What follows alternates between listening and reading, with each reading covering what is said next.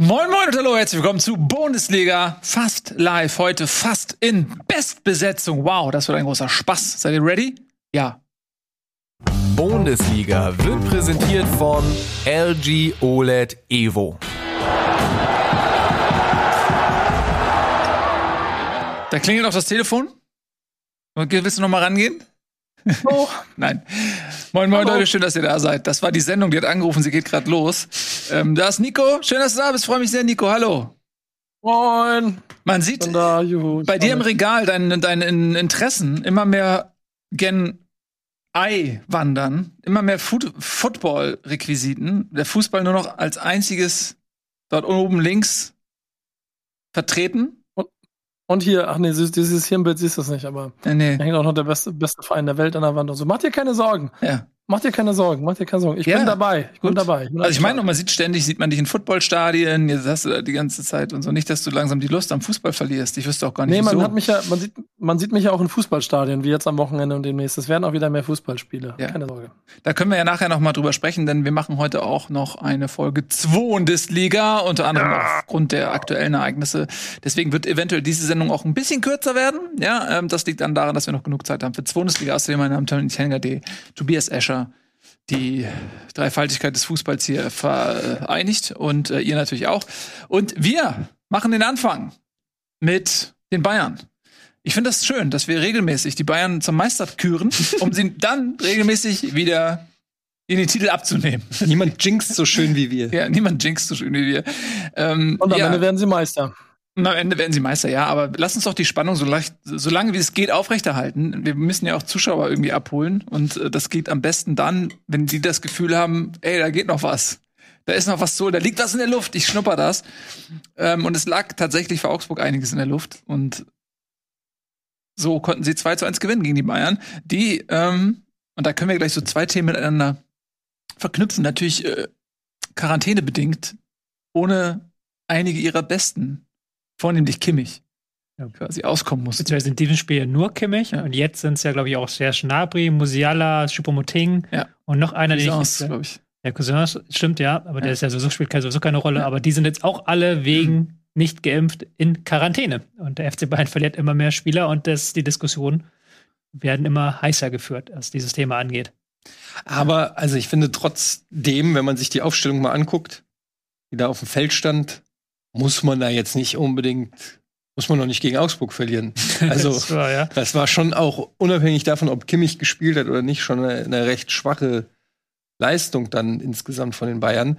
Da ist eher die Frage, ob dann diese ganzen Themen es ist halt immer so diese Frage, wir haben da ja auch bei der Eintracht drüber geredet, mit diesem Hütter-Hickhack, wie sehr beeinflusst sowas Spieler? Man, man kann das immer so schwer natürlich als Außenstehender sagen, wie sehr solche Themen, die durch die Medien geistern, einen Spieler schlechter machen oder ein, ein, ein Team schlechter machen. Ähm, aber offensichtlich scheint es da immer wieder Korrelationen zu geben zwischen dem, was in der echten Welt passiert und die Leistung der Spieler. Also das sind einfach so hochgezüchtete Sportmaschinen, wie so Rennpferde, dass jede Form von Ablenkung schon Prozentpunkte vermutlich äh, einbüßen lassen und dann sowas vielleicht doch erklärbar ist. Ja, ich glaube, wir sind ja auch alle so mittlerweile, dass jeder eine Meinung zu diesem Thema hat, zum Thema Impfung und nicht geimpfte Menschen. Und da schlagen ja die Gefühle immer höher, so was nicht geimpfte Menschen angeht. Warum sollte das in einem Fußballverein anders sein? Also ich glaube nicht, dass da jetzt jeder Bayern-Spieler super glücklich war, dass äh, Kimmich spontan ausgefallen ist. Und äh, Sabitzer. Sabitzer, aber der wirkte auf dem Feld auch nicht ganz so glücklich, wenn du Spiel angeguckt, dass das wirklich nicht gut war. Also er war, wirkte wie ein Fremdkörper in dieser Mannschaft. Von seinen äh, Bewegungen in der Offensive, halt von seiner Positionsfindung. Zusammenspiel mit Goretzka war nicht gut und er hatte auch noch diesen äh, wirklich blöden Fehler zum mhm. 0 zu 2 gemacht. Also da kann aber man ja auch da wieder die sportliche Brücke schlagen zu dem Kimmich-Ausfall, dass sein Ersatzmann Sabitzer eben noch nicht angekommen ist. Aber unabhängig davon, ob ich das jetzt gut finde mit Kimmich oder nicht, wenn ich in dieser Mannschaft bin, was weiß ich, mit Leon Goretzka und mein Nebenmann ist nicht geimpft und kann nicht spielen, aber wenn ich da auf dem Platz bin, dann bringe ich doch trotzdem meine Leiste. Also ich sitze, ich, ich spiele doch da nicht die ganze Zeit, oh, oh, oh, dieser Zweikampf. Aber was mit Kimmich? Der hätte den auch, der hätte den eigentlich machen müssen. Ich mach den nicht. Das war eigentlich Kimmichs Zweikampf. Aber der ist jetzt nicht da, dann macht ihn halt keiner. Ja, das also, sagst du so. Aber ich glaube, ich Fußballer sind sowieso wie hochgezüchtete Rennpferde. Also die kleinste Ablenkung kann schon Prozentpunkte, Prozentpunkte kosten. Aber es ist einfach nur meine, Das ja, meine Meinung. das ist einfach eine richtig gute Analogie auch. Ich finde, du hast schon recht. Also man kann es schwer auf dieses eine Spiel dann beziehen und sagen, jetzt deswegen haben sie dann nur verloren. Mhm. Aber ich kann mir schon vorstellen, dass das so mittelfristig schon so für Diskussionen, ein bisschen Stress in der Kabine sorgt. Und ich glaube, es lebt sich leichter, wenn du halt miteinander gut klarkommst und die Siege feierst, wie sie kommen. Und dann eben nicht überlegen musst, okay, jetzt fallen wieder fünf Spieler aus. Oh Mann, Alter, ey. Wieso sind die denn nicht geimpft? Und da gibt es ja dann auch Leute, die sich dann vielleicht sogar gegen einfach nur, also obwohl sie es gar nicht wollten, geimpft, äh, haben impfen lassen, sich sagen jetzt, was soll denn das? Die, also machen diese Idioten das nicht so. Ja, Äh, möglicherweise, ne? Ist ja wie überall, also es ist ja über wie überall, glaube ich. Ja, ähm, übrigens, die Bayern haben sich dazu entschlossen, weil sie es dürfen, den ähm, nicht geimpften Spielern, die in Quarantäne müssen, das Gehalt nicht auszuzahlen. Das bedeutet jetzt in dem Fall von Kimmich, wenn er zwei Wochen in Quarantäne muss, dann werden ihm zwei Wochen Gehalt abgezogen. Was, also aber, auch, das halbe Monatsgehalt. was aber auch daran liegt, dass sie das Geld nicht wiederbekommen. Weil bisher, bis zum 1. November war es so, dass der Arbeitgeber den Lohn sich vom Gesundheitsamt wiederholen konnte, wenn jemand vom Gesundheitsamt in Quarantäne geschickt wird. Und seit dem 1. November gilt das nicht mehr für Ungeimpfte. Ja. Das heißt, sie kriegen einfach das Geld nicht wieder. Das wird jetzt, glaube ich, jeder Fußballverein so an Hand haben. Ja, mal gucken, ob das irgendwas bewirkt.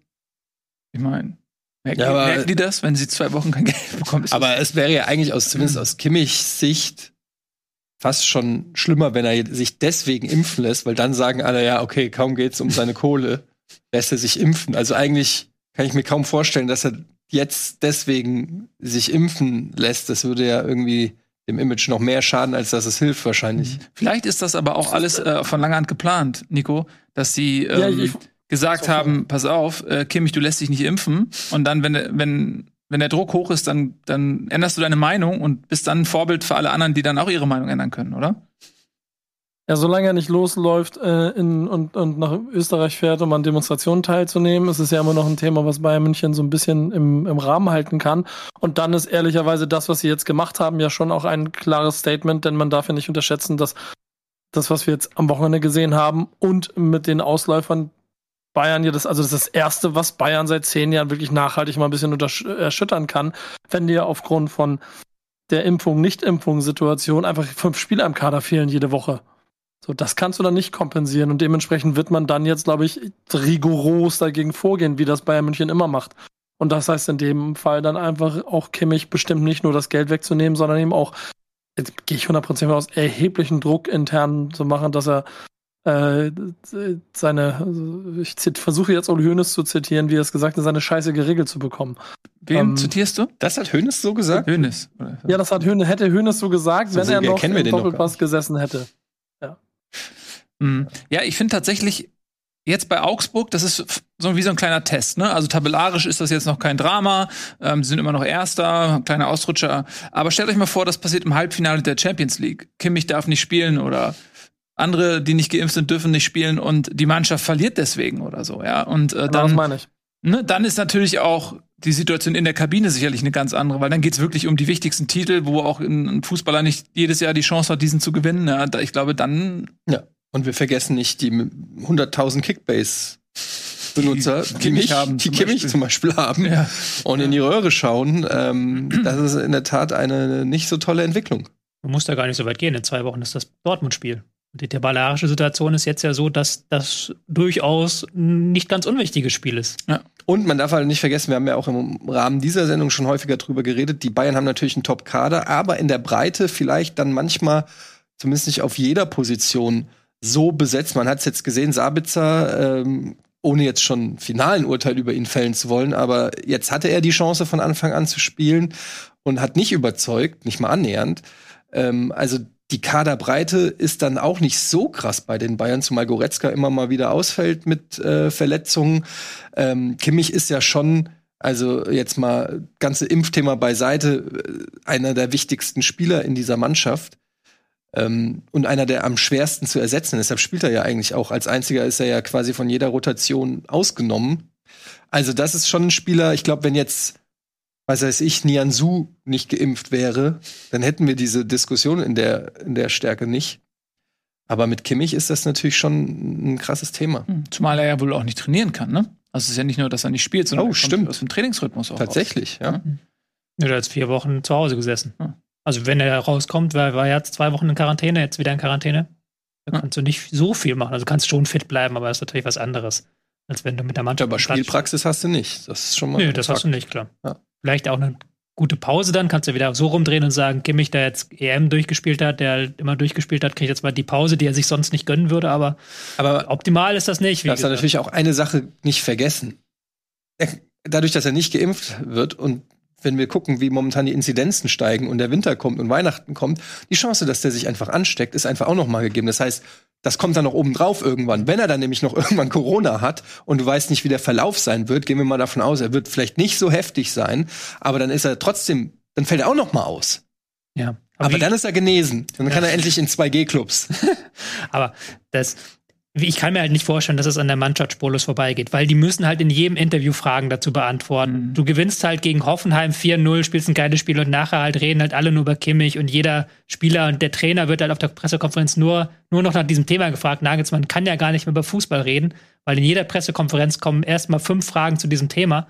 Ich kann mir schon vorstellen, dass das dann nervt und dass es dann deine Grundstimmung einfach senkt, dass du nicht ganz diese 100 Prozent in, all- in die anderen Arbeitsbereiche, die du hast, stecken kannst, die du vielleicht sonst reinsteckst. Weil du eben dieses Thema noch irgendwie abmoderieren musst, auch gegenüber der Mannschaft. Definitiv. Kann ich mir auch gut vorstellen. Inwiefern das jetzt ursächlich war ähm, für diese Niederlage gegen Augsburg, weiß ich nicht. Lass uns noch mal über Augsburg auch reden, weil ähm, ich finde nämlich, dass die das sehr gut gemacht haben. Die haben sich nämlich nicht versteckt und ähm, wie das Kaninchen vor den Bayern, das passiert ja auch sehr oft, sondern die sind rausgegangen und haben gesagt, ey, wir haben Spaß heute und versuchen mal, was geht und ähm, sind dann ja auch 2 zu 0 in Führung gegangen und haben dann trotz des Anschlusstreffers vor der Halbzeit dann das auch, finde ich, gut nach Hause gespielt. Also sind dann auch nicht eingebrochen, haben das im Kollektiv echt gut gemacht und so, dass man, denke ich, bei aller Diskussion über die Bayern eben auch Augsburg mal lobend hervorheben Ja. muss. Was ich bei ähm, Weinzel immer gut finde, ist, dass er, ähm, er hat ja gegen die Bayern auch gar nicht die schlechteste Bilanz. Er hat ja auch schon in der Vergangenheit mit Augsburg da gar nicht schlecht ausgesehen, wenn ich das richtig in Erinnerung habe. Weil er auch immer nicht den Fehler macht, er lässt zwar defensiv spielen und seine Mannschaft hat dann nicht mehr als 20% Ballbesitz gegen die Bayern, aber er macht nicht den Fehler, halt nur diese Kämpfertypen aufzustellen, sondern er weiß, wenn wir dann mal den Ball haben, brauchen wir so zwei, drei Spieler, die eben auch sich im 1 gegen 1 durchsetzen können, die eben auch einen Pass spielen können. Und wenn du das Mittelfeld dir anguckst, Petersen, Caligiuri auf Außen und dann im Zentrum Dorsch Meier, das ist schon. Die das sehr gut gemacht haben. ja, die das sehr gut gemacht haben, das ist aber auch schon ein spielstarkes Mittelfeld. Also das ist nicht das, wo du jetzt klischeemäßig denkst, das ist mein, ich will spielen gegen Bayern Mittelfeld. Ja, wobei Dorsch, also Dorsch ist schon auch spielstark, aber Dorsch ist halt einfach eine Kämpfersau. Ja, klar. Auch, ne? Also der macht richtig viel Meter, der geht in die Zweikämpfe rein. Ähm, der ist, erinnert mich so ein bisschen an, an auch an Kimmich, ähm, Ja, natürlich nicht ganz Aber so. es hätte andere Trainer gegeben, die hätten dann Gröse und Mohr weg aufgestellt in diesem zentralen Ja, okay. Bereich und Mhm. halt nicht dann gesagt, ich gehe jetzt mit Meier in das Spiel rein, der ja auch noch sich finden musste lange Zeit. Und Mhm. Da, das fand ich schon beeindruckend, weil sie dann eben auch, wenn sie mal dann einen Konter setzen konnten, die Ballsicherheit hatten, um eben diese Pässe dann vorne reinzuspielen. Dann konnten äh, Hahn, Zekiri und auch Petersen mit ihrem Tempo dann ein Stück weit was machen. Also das fand ich schon eine gut gewählte Taktik. Auch wenn klar, wie bei jedem Spiel, das die Bayern gewinnen, kann man sagen, in sechs oder fünf von sechs, fünf, sechs, sieben von zehn Fällen gewinnen sie das normalerweise, weil sie hatten ja auch jetzt hier ein deutliches Chancenplus. Mhm. Aber muss man Augsburgs Leistung deswegen nicht schmälern. Absolut. Ich würde gerne mal einen Blick auf die Tabelle werfen, weil das für beide Enden nämlich Auswirkungen hat. Schauen wir uns die mal gemeinsam an und dann werden wir nämlich feststellen, die Bayern sind nach wie vor auf Platz 1, aber der Vorsprung auf Dortmund ist auf einen Punkt geschrumpft, was natürlich auch aufgrund des nahenden Aufeinandertreffens interessant ist, ja. Und man muss auch sagen, man hat ja gesagt, ey, Dortmund ohne Haaland, ohne Guerrero und so weiter, ähm, müssen die da vielleicht jetzt abreißen lassen und verlieren da wichtige Punkte. Äh, fast das Gegenteil ist so ein bisschen der Fall. Ähm, also Dortmund, auch reden wir gleich noch drüber, wenn es jetzt teilweise ein Schleppen ist, aber sie schaffen es, die Punkte ähm, zu holen und sind jetzt eben dicht dran. Danach ist schon ein großes Loch auf Freiburg, aber unten ist es eben auch sehr interessant, weil Augsburg, und das war ja wirklich ein Sieg, mit dem man nicht rechnen konnte, wobei Frankfurt hat es ja auch geschafft, ähm, hat sich jetzt auf Platz 15 mit 12 Punkten da geschoben und äh, Stuttgart wiederum, die jetzt auch in Dortmund gespielt haben, da sind wir wieder, ähm, sind auf dem Relegationsplatz. Also das war für Augsburg ein unerwarteter Segen, der aber auch sehr, sehr wichtig war im Abstiegskampf, um das nochmal eben tabellarisch einzuordnen. Gut. Dann würde ich sagen, galoppieren wir ein bisschen weiter und bleiben direkt in Dortmund, ne? Wo wir schon da sind. Ähm, ja, Nico, hast du das Spiel gesehen? Dortmund, bist du, ähm, haben die Dortmunder dich überzeugt oder war es für dich eher so ein nochmal davon gekommen? Mm, Also, dass es immer bei Dortmund diese Phasen gibt, in denen sie Spiele nochmal herschenken, das, das ist ja gang und gäbe. Was sie halt so ein bisschen auszeichnet bisher in dieser Saison, dass sie eine gewisse Ruhe und Souveränität behalten und das Spiel nochmal umdrehen und, und gewinnen. Und genauso habe ich das eigentlich auch wahrgenommen, nachdem es eigentlich erst für mich aussah wie ein Spiel, das Dortmund äh, schon ganz gut im Griff hat, verlieren sie den Faden und der Ex-Stuttgarter sorgt dafür, dass sie nicht auch noch in Rückstand geraten und das vielleicht sogar ganz kippt, um uns am Ende dann aber noch in, zu drei Punkten zu bringen. Bei der ganzen Verletzungsmisere oder, oder fehlenden Spielern, was du schon gesagt hast, ist, finde ich das alles ganz schön beeindruckend, wie sie das gerade machen. Kann mir aber auch ein, bis auf ein mentales Thema ist auch noch nicht ganz so genau erklären, woran es liegt, weil der Fußball, den sie spielen, der, der verändert sich ja nicht so, aber es scheint in den Köpfen ein bisschen besser zu funktionieren, wenn der Gegner Tore macht. Mhm. Hm. Ja, also ich muss sagen, ich fand, also klar, Dortmund, man muss es immer sagen, ne, wer da gefehlt hat, aber Guerrero zum Beispiel war wieder da, hat von Anfang an gespielt, sehr, sehr wichtig. Ha Haaland fehlt natürlich weiterhin, aber ansonsten, wir haben es gerade bei den Bayern gesagt, ähm, ist das eine sehr gute Mannschaft, die Dortmund aufs Feld schicken konnte. Und da muss ich sagen, war das nicht so souverän äh, gegen Stuttgarter, die völlig außer Form sind, die jetzt auf einem Relegationsplatz sind, durchgereicht worden sind. Mit zehn Punkten haben wir gerade gesehen, meine ich. Ähm, und dafür finde ich, hat sich Stuttgart, die ja immer noch die wesentlich dramatischeren Verletzungssorgen haben im Vergleich jetzt auch mit Dortmund, die haben sich sehr gut verkauft, die haben das gut gemacht, die haben gar nicht so viel zugelassen, ähm, stand zwischendurch ja auch lange äh, 1 zu 1 und haben dann erst in der 85. dann noch einen Treffer kassiert nach einem ei- nach einer eigenen Ecke, ja. Also Stuttgart ist in der Ecke und äh, hat eine Ecke und rennt dann auswärts beim Stand von 1-1 kurz vor Schluss in den Konter, mh, wodurch dann das 2 zu 1 entsteht, was sehr, sehr ärgerlich ist. Aber ich fand tatsächlich, dass sich Stuttgart sehr gut verkauft hat und dass es ein bisschen, auch wenn das natürlich jetzt ein Rückschlag ist, aber dass es auch ein bisschen Grund zur Hoffnung gibt, weil sie eben nicht untergegangen sind in Dortmund. Ja, die müssen so ein bisschen aufpassen, dass sie nicht, wie Ralf das immer so schön sagt, die ganze Zeit gelobt werden und dann absteigen. Na, gelobt Ähm, werden sie ja nicht in letzter Zeit. Ne? Naja, aber so verhaltenes Lob, also dass man sagt, es war gar nicht so schlecht, ne? Hm. Ähm, das bringt den halt am Ende dann nichts, wenn du dir jetzt die Tabelle anguckst und da ist natürlich so ein Sieg von Augsburg, über den wir gerade gesprochen haben, erhöht natürlich den Druck noch mal immens und ähm, ja, also wir haben ja auch schon oft über diese Verletzungsmisere gesprochen. Man wird wahrscheinlich ein anderes Stuttgart in der Rückrunde dann haben mit Silas, mit Kalajdzic, äh, die dann äh, zurück sind. Aber dann gilt auch schon die Aufholjagd, sage ich mal, Richtung Klassenerhalt, weil also jetzt als nächstes äh, die nächsten drei Spiele sind Mainz, Hertha, Stuttgart. Ähm, Gerade gegen Hertha ist dann auch noch mal so, äh, doch äh, Mainz, Hertha, Wolfsburg. Sorry. Ähm, gerade so gegen Hertha hast du dann schon so einen richtig Entscheid, also beide Vereine, die enormen Druck haben. Ähm, das musst du eigentlich gewinnen. Ja, und gegen Mainz und Wolfsburg schwierig. Ne? Also ich äh, finde auch, dass sie es nicht schlecht gemacht haben gegen Dortmund und Dortmund oder umgekehrt Dortmund sich schon schwer getan hat und man sich immer nur so ausmalt, wie wäre Stuttgart, wenn die wirklich ihre volle Schlagkraft äh, beisammen hätten, dann wäre das sicherlich noch mal ein anderer Schnack. Aber so funktioniert halt nicht. Am Ende fehlen halt die Punkte und zehn Punkte bislang ist natürlich sehr, sehr wenig. Was Dortmund natürlich auf der Habenseite hat, ist, dass sie jetzt seit der Haaland-Verletzung leistungstechnisch sehr, sehr viel schlechter dastehen. Also das war wieder kein besonders überragendes Spiel. Sie haben immer Phasen, wo sie Kontrollverlust haben, wo sie Konter hinnehmen müssen, wo sie halt offen stehen, wo du merkst, das Mhm. Mittelfeld, äh, wenn Bellingham weit nach vorne rückt und Witzel tief ist, dann ist da so eine, so eine Lücke, die auch Witzel von der Dynamik her gar nicht schließen kann mehr. Ähm, das hast du in jedem Spiel aktuell die Phase. Und zumindest in der Bundesliga, in der Champions League ja gar nicht, aber in der Bundesliga zumindest, bekommen sie aber trotzdem die Ergebnisse. Also sie sind ja trotzdem aus dieser Phase ohne Haaland jetzt bis auf das RB Leipzig-Spiel Mhm. schadlos davongekommen. Äh, obwohl sie halt in keinem Spiel besonders gut gespielt haben, aber eben dann die, die Siege holen und in der letzten Minute dann eben noch dieses, diesen Tempokonter fahren können. Mit, ähm, wo dann Reus das am Ende den veredelt hat.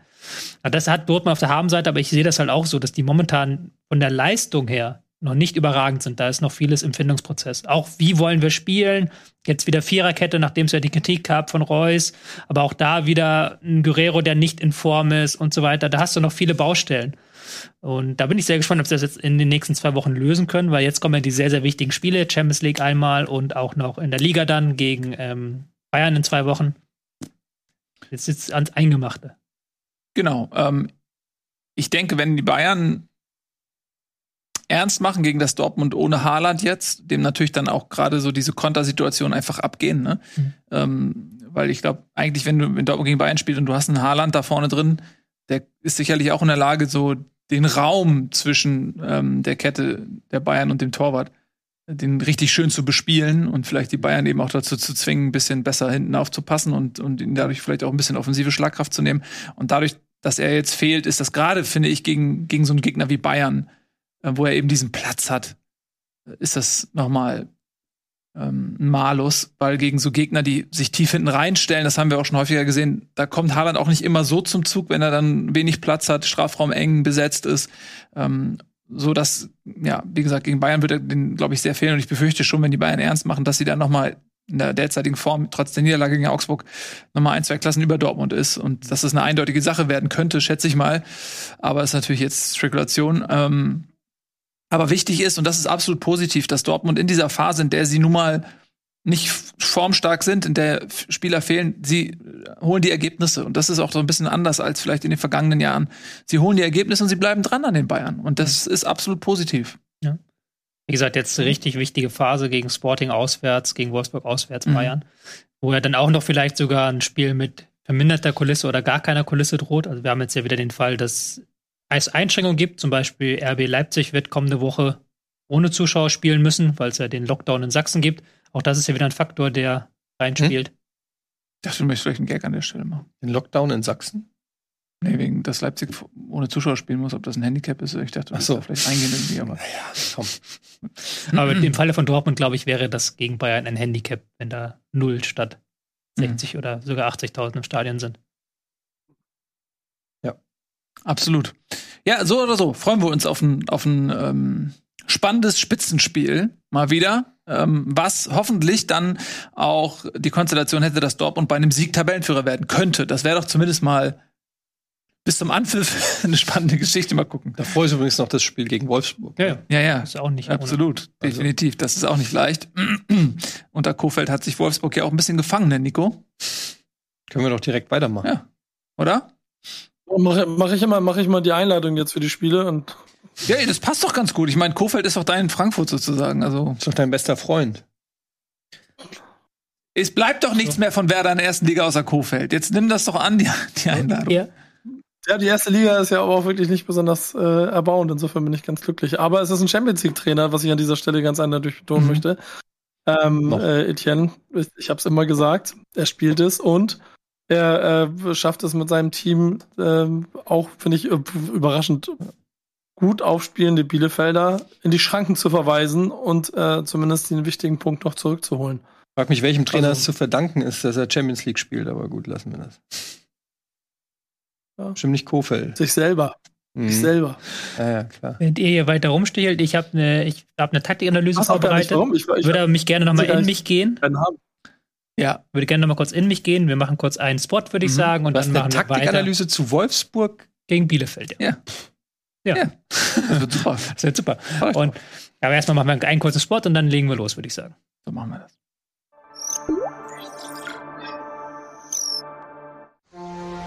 Bitburger. Mit bestem Hallertauer und Bitburger Siegelhopf. Feinherb, frischem Geschmack. So gut kann Bier schmecken. Und deshalb bitte ein Bit.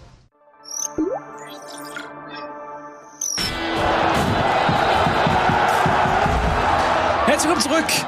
Was? Eine Taktikanalyse zu Wolfsburg gegen Bielefeld? In welcher Show gibt's das denn? Bei Bundesliga gibt's das, Tobias Escher, meine Damen und Herren. Äh, ich mache mich auf den Weg, oder? Ja. Okay. Dann geh doch mal kurz hin. Geh mal hin dahin.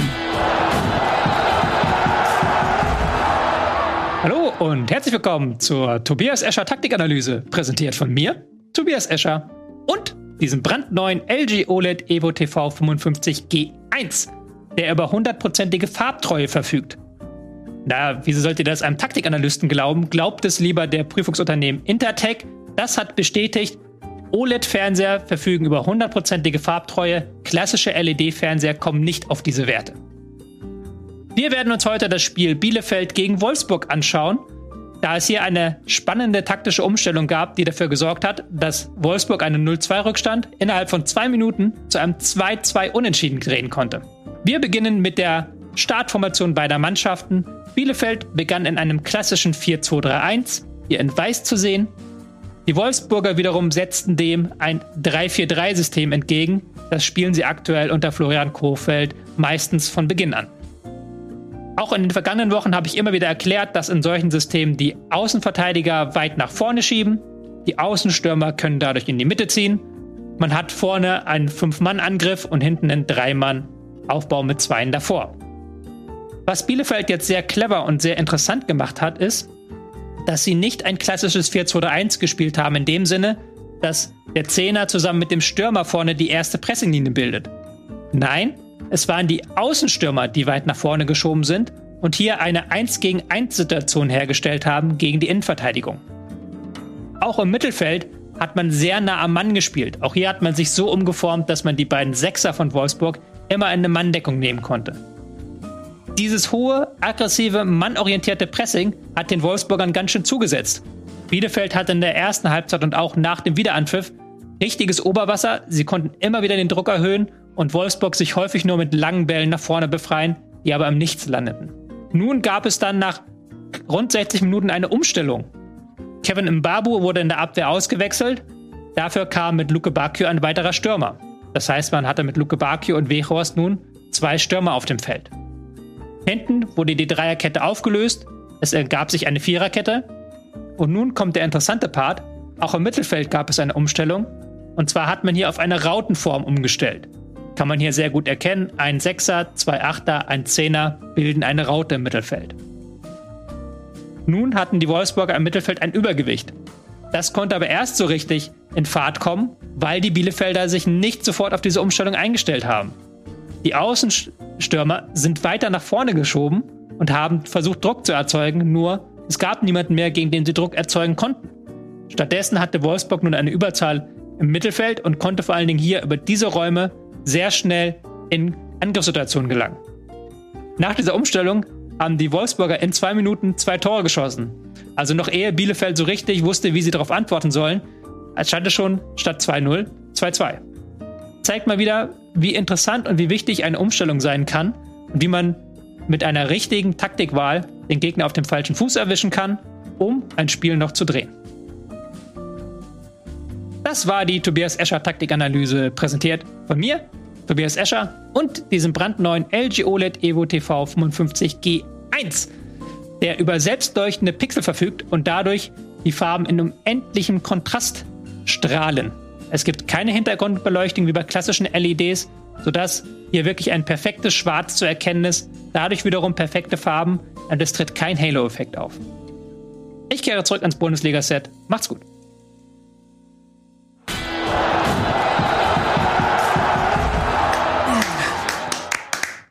Dankeschön, Dankeschön. Tobias Escher, meine Damen und Herren, wow.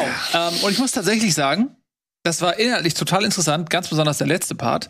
Ähm, denn es stimmt, was du gesagt hast. In der 61. Minute ist Mbabu ausgewechselt worden für Luke Bacchio. In der 62. und ich glaube sogar in der 63. Minute. Ja, also das war halt wirklich tatsächlich so Auswechslung. Und man hat noch nicht gerade, ich habe noch selber geguckt, was passiert jetzt eigentlich, was ist jetzt die Umstellung? Und dann waren schon zwei Tore gefallen. Und so ging es, glaube ich, Bielefeld auch, dass sie halt erstmal, okay, fuck, wo, wo kommt, wo ist jetzt Luke Bacchio, wo ist jetzt, in welchen Raum geht jetzt Philipp plötzlich hin? Wieso ist Arnold da, wo ganz anders als er vorher war? Die waren halt völlig desorientiert und direkt zwei Tore reingepfeffert. Das ist also ein Geniestreich von Kofeld. Nein, also nein, um Gottes Willen, ein Geniestreich nicht, aber es ist halt, äh, manchmal ist es tatsächlich ja so, dass so eine Taktik, du machst so eine Umstellung, die verpufft halt relativ schnell, weil du es nicht sofort nutzt. Und ich glaube, das müssten halt Bundesliga-Teams auch hinbekommen, dass sie halt in dem Moment, wo sie Umstellungen haben, direkt so, okay, jetzt haben wir Umstellung, jetzt da haben wir ein, zwei Minuten Zeit, in der der Gegner nicht genau weiß, wo wir sind. Mhm. Und jetzt müssen wir ordentlich Gas geben. Und das hat Wolfsburg sehr, sehr gut gemacht halt auch. Dann in dem Moment halt immer sehr, sehr direkt nach vorne gespielt, nachdem sie vorher haben sie halt tausend. Das war halt ein wirklich schlechtes Wolfsburg-Spiel bis zu diesem Zeitpunkt, weil die halt hinten immer wieder Pass, Pass, ich kann, Pass, ich, ich kann eine Anekdote erzählen. Ich kenne das vom Basketball. Da gibt es ja auch Manndeckung und Zonendeckung. Mhm. Und wir hatten mal ein Spiel und ich habe äh, nicht mitgekriegt, dass wir von Manndeckung auf Zonendeckung umgestellt haben und habe einfach weiter Manndeckung gespielt und hab den sollte den hab oder was heißt sollte sollte nicht, aber hab dann den gegnerischen Aufbau verteidigt. Der stand aber mit dem Ball ganz oben und dadurch hat eine riesen Lücke in der Zone geführt. Der äh, wurde dann relativ schnell ausgewechselt und mhm. belehrt, dass ich offensichtlich nicht den Unterschied zwischen Manndeckung und Zonendeckung kenne. Was ja gar nicht stimmt. Was ja nicht stimmt. nicht gehört. Ich habe es halt einfach akustisch. Also jemand die Kommandos einfach falsch gegeben. Da kannst du ihm ja vielleicht mal sagen, vielleicht kennt er nicht den Unterschied zwischen Kommandos und ja, Flüstern. weil es war halt einfach auch ein volles Stadion, Ja. in dem wir da in der Ich hoffe, der Trainer ist nicht mehr da. Turnhalle am äh, Ich hoffe, der Trainer ist Turmweg nicht mehr da. gespielt haben. Wahrscheinlich Nico Kovac. Ähm, Schwein. So, was ich äh, fragen wollte. Bielefeld hat dann ja auch reagiert, ne? Sie haben ja dann in der 66. Äh, Kunst eingewechselt für ähm, Basiliades und äh, ja, also auch auf der 6 quasi ein Wechsel. Äh, Ist das einhergegangen mit auch Ja, einer ja. taktischen Anpassung? Genau, ja, das war dann so, ich habe es ja gerade erklärt, äh, anfangs haben halt die Außenstürmer vorne gepresst und sie haben so ein 4-2-1-3 gehabt. Dann haben aber später haben sie es relativ klassisch gespielt, Außenstürmer zurück, klassische Doppel-6, äh, ein Mann davor und dann hatten sie so ein richtiges 4-2-3-1 und standen dann auch dementsprechend kompakter im Zentrum. Mhm. Weil Jades überhaupt sehr starker Spieler. Dass seit der wieder da ist, haben die äh, Armin richtig Gas im Pressing, aber der kann es halt noch nicht über 90 Minuten so. Und deswegen musste dann auch Kunze kommen, war auch so ein Grund. Für Okay. Bielefeld natürlich, ich habe es jetzt aus der Wolfsburg-Sicht aufgearbeitet, aber für Bielefeld maximal ärgerlich, wenn du halt 2-0 führst, dass du das Ding nicht nach Hause bekommst, weil du dann eben zwei Minuten pennst. Also viel mehr war das nicht. Danach war es wieder ausgeglichen, aber das ist, das, das ist ja das Wunderschöne am Fußball, dass du zwei Minuten entscheiden können. Dass es halt nicht so ist, wie bei anderen Sportarten, dass es dann noch weitergeht, sondern zwei Minuten nicht aufgepasst, 2-0. Die einen sagen, das ist das Tolle am Fußball, die anderen sagen, das ist das Langweilige am Fußball. Ja, genau. Ähm, je Das ist- nachdem. Genau, das ist der Gegenzug dazu. Gibt ja auch viele Spiele, wo dann eben nichts passiert Ja. und du dann halt 90 langweilige Minuten guckst für diese eine Minute in der Nachspielzeit, wo die Mannschaft das 1 zu 0 schießt. Und Ja. dann denkst du dir, ja, eigentlich völlig unlogisch, aber Es ist geschehen. und Zeitaufwand, aber es ist spaßig. Ja. Egal. Ähm, ja, total, ich fand es total interessant, weil mir das äh, wirklich geholfen hat, auch dieses Spiel nochmal einzuordnen, denn ähm, man fragt sich immer, okay, also Bielefeld macht so ein super Spiel, wie kann das sein, dass die in zwei Minuten auf einmal die Dinger kassieren und vor allem, wie kann das sein, dass Wolfsburg dann nicht noch auf den Sieg geht? Also das wäre doch eigentlich zu vermuten, dass sie sagen, okay, jetzt weiter geht's, weiter geht's, aber dass eben eventuell aufgrund der äh, leicht verspäteten Umstellung sich die wieder so neutralisiert haben, dass dann das Spiel einfach ein 0 zu 0 Spiel sozusagen war, in dem Sinne dann 2-2 ausging. Sehr, sehr interessant. Gut, das bedeutet tabellarisch Wolfsburg äh, auf 6 mit 20 Punkten. Das ähm, lässt ihnen alle Möglichkeiten offen. Sie sind zwei Punkte hinter Freiburg, die auf Platz 3 sind. Also Wolfsburg äh, unter dem neuen Trainer Florian Kofeld, dem Champions League-Trainer Florian Kofeld. Ähm, ja, der auch das Wappen noch dann noch mal geküsst hat. Da hat man ja gesehen, wie sehr das Wappen noch mal geküsst hat von Wolfsburg und Diese Verbundenheit ist einfach die schön. Verbundenheit und dann noch mal wirklich auch so das Grün, die grünen Trikots gestreichelt hat. So, Ist schön. Da wächst was zusammen. das war echt schön zu sehen. Und für Bielefeld, ja, da gab's ja bis vor zwei, drei Spieltagen dann durchaus auch viel Unruhe. Der Trainer wurde in Frage gestellt, zumindest extern, ja. Ähm, Jetzt sind sie mit neun Punkten auf dem vorletzten Platz, aber es ist ein Anschluss da. Das ist das Positive. Sie haben äh, Fürth haben sie hinter sich gelassen und der Anschluss auf den Relegationsplatz und eben auch auf Platz 15 trotz des Sieges Augsburgs ist da. Ne? Also kann mit einem mit einem Sieg ähm, kann da schon eine Menge passieren. Tabellarisch für Bielefeld kein Grund zur Panik derzeit, oder? Unten ist ja auch enger zusammengerückt, hast du ja gerade schon gesagt. Ja. äh, zwischen Bielefeld und Bochum sind es noch vier Punkte, also 17 auf 13. Ja. Das ist relativ eng da unten. Genau, denn Bochum hat verloren, Hertha hat verloren, Augsburg hat gewonnen, Stuttgart hat verloren.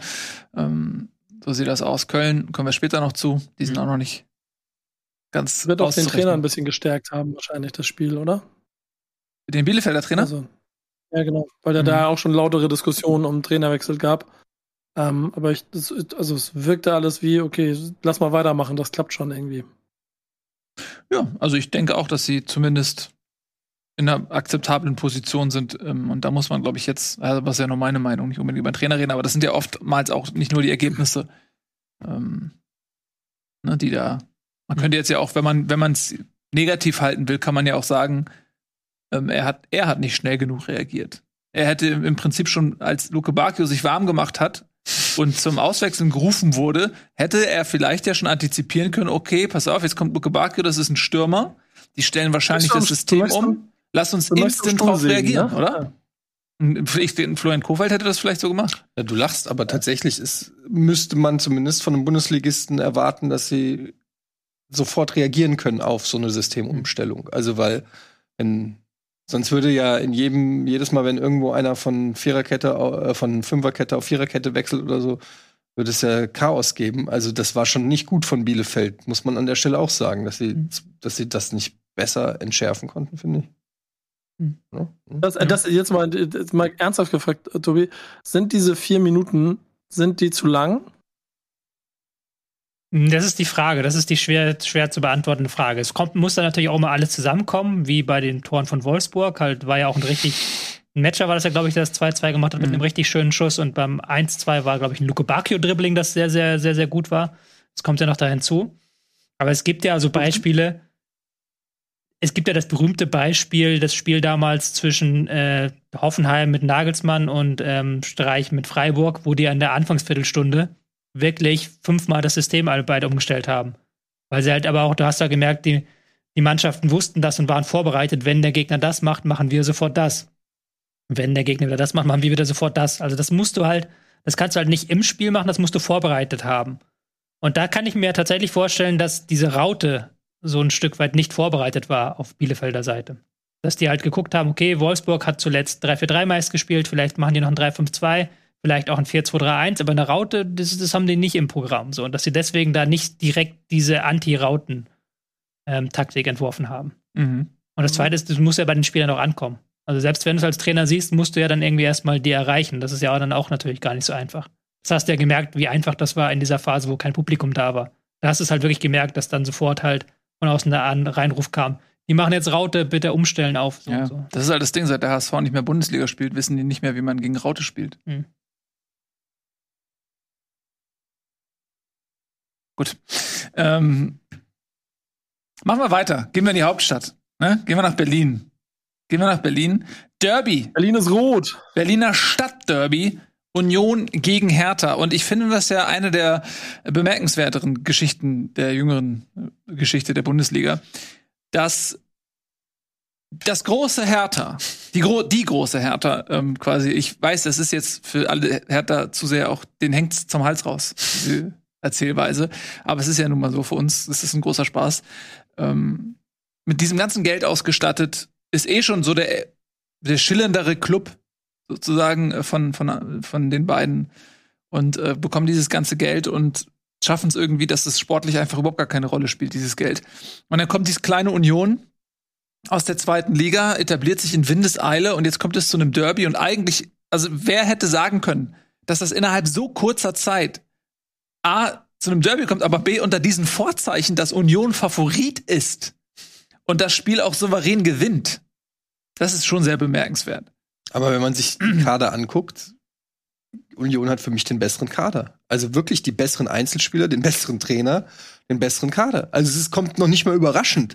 die Frage ist eigentlich, wie, also als Außenstehender, ich weiß ja, wenn jetzt wieder die, die Hertha-Fans auf die Barrikaden gehen, oh, du hast keine Ahnung, wir haben äh, die ganze Kohle ging für äh, neue Tastaturen für die Belegschaft raus oder irgendwie sowas. Aber wenn ich mir jetzt angucke, wer da auf, auf dem Feld steht, da fragt man sich schon, also, ähm, wo, wo, also es tut mir leid. What the fuck? Das muss doch eigentlich auch ein Hertha-Fan, muss sich doch auch diese Startelf angucken und sagen, unser Top-Transfer ist, ist Marco Richter vom FC Augsburg oder was? Also es tut mir leid, es ist schon, es ist auch null Schadenfreude, weil ich hätte halt auch gedacht, dass Bobic, der ja wirklich bei der Eintracht bewiesen hat, ein Juwel nach dem anderen zu entdecken.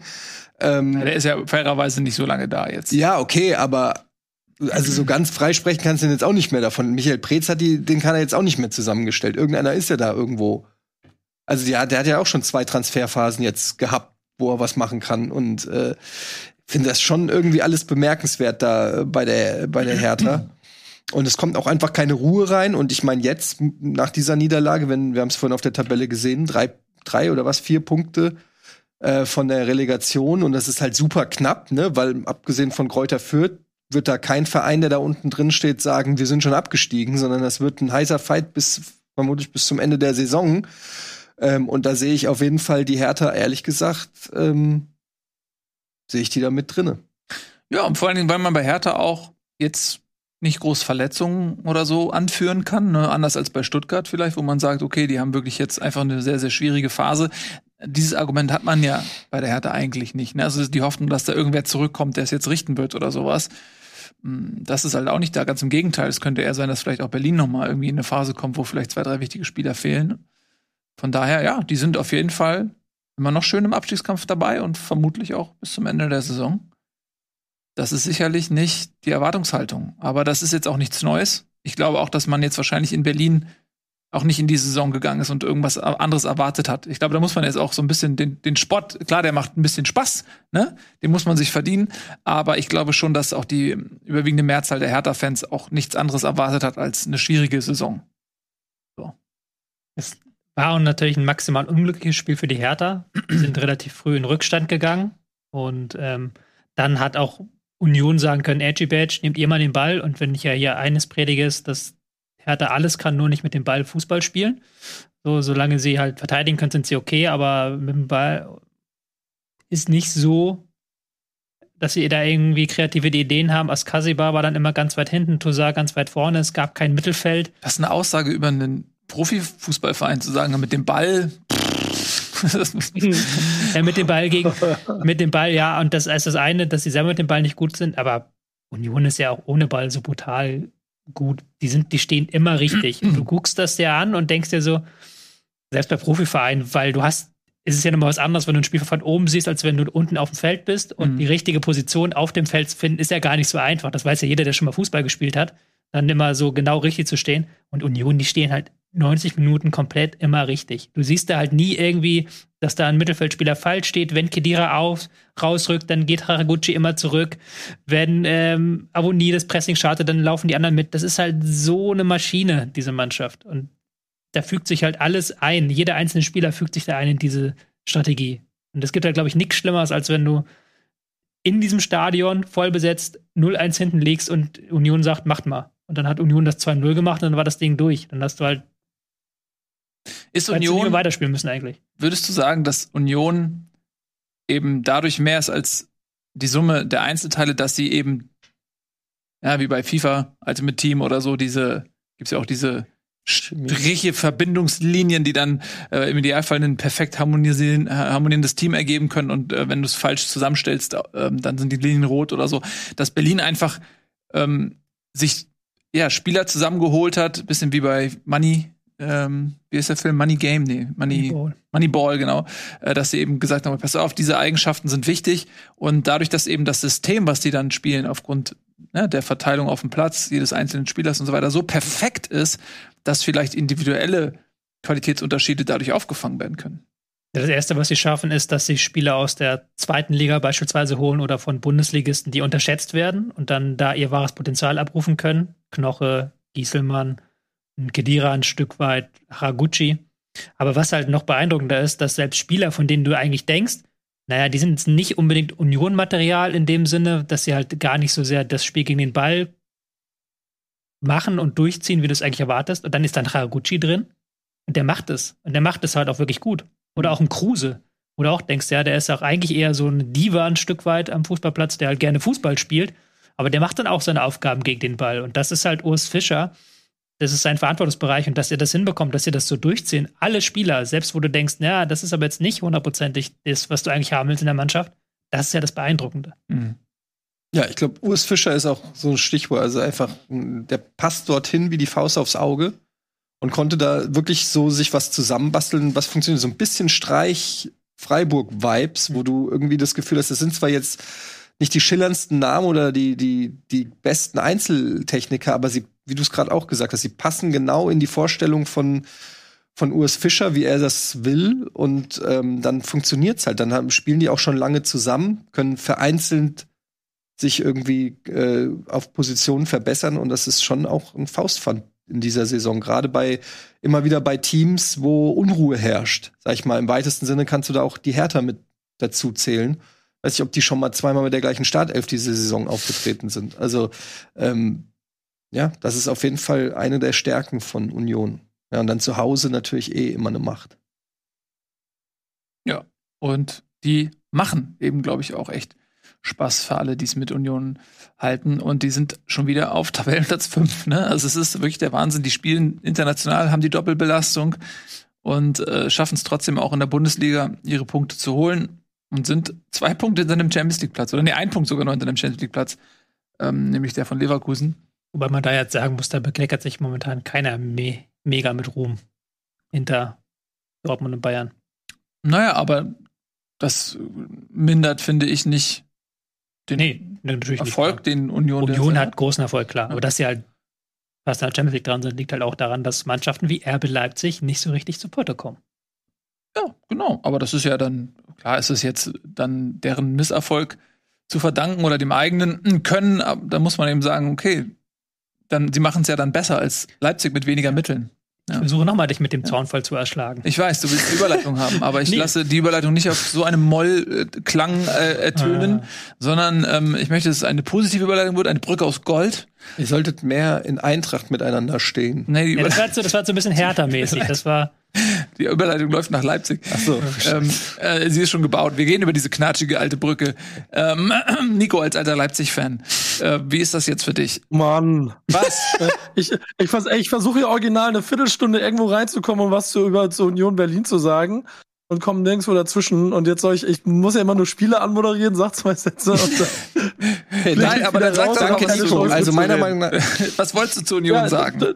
Nee, Eddie, sag du mal was zu. Nein, zu Nico, Leipzig. Nico, ernsthaft. Jetzt bitte gib das Wort nicht ab. Das war jetzt von Eddie Okay. Schätz. Dann sag noch mal bitte deine, Okay, dann, deine dann mache ich, dann mach ich wieder meine, mache ich wieder meine drei Einleitungssätze zu diesem Spiel. Das Gefühl war, dass dieses Spiel genau das ausdrückt, was diese ganze Liga im Moment ausdrückt.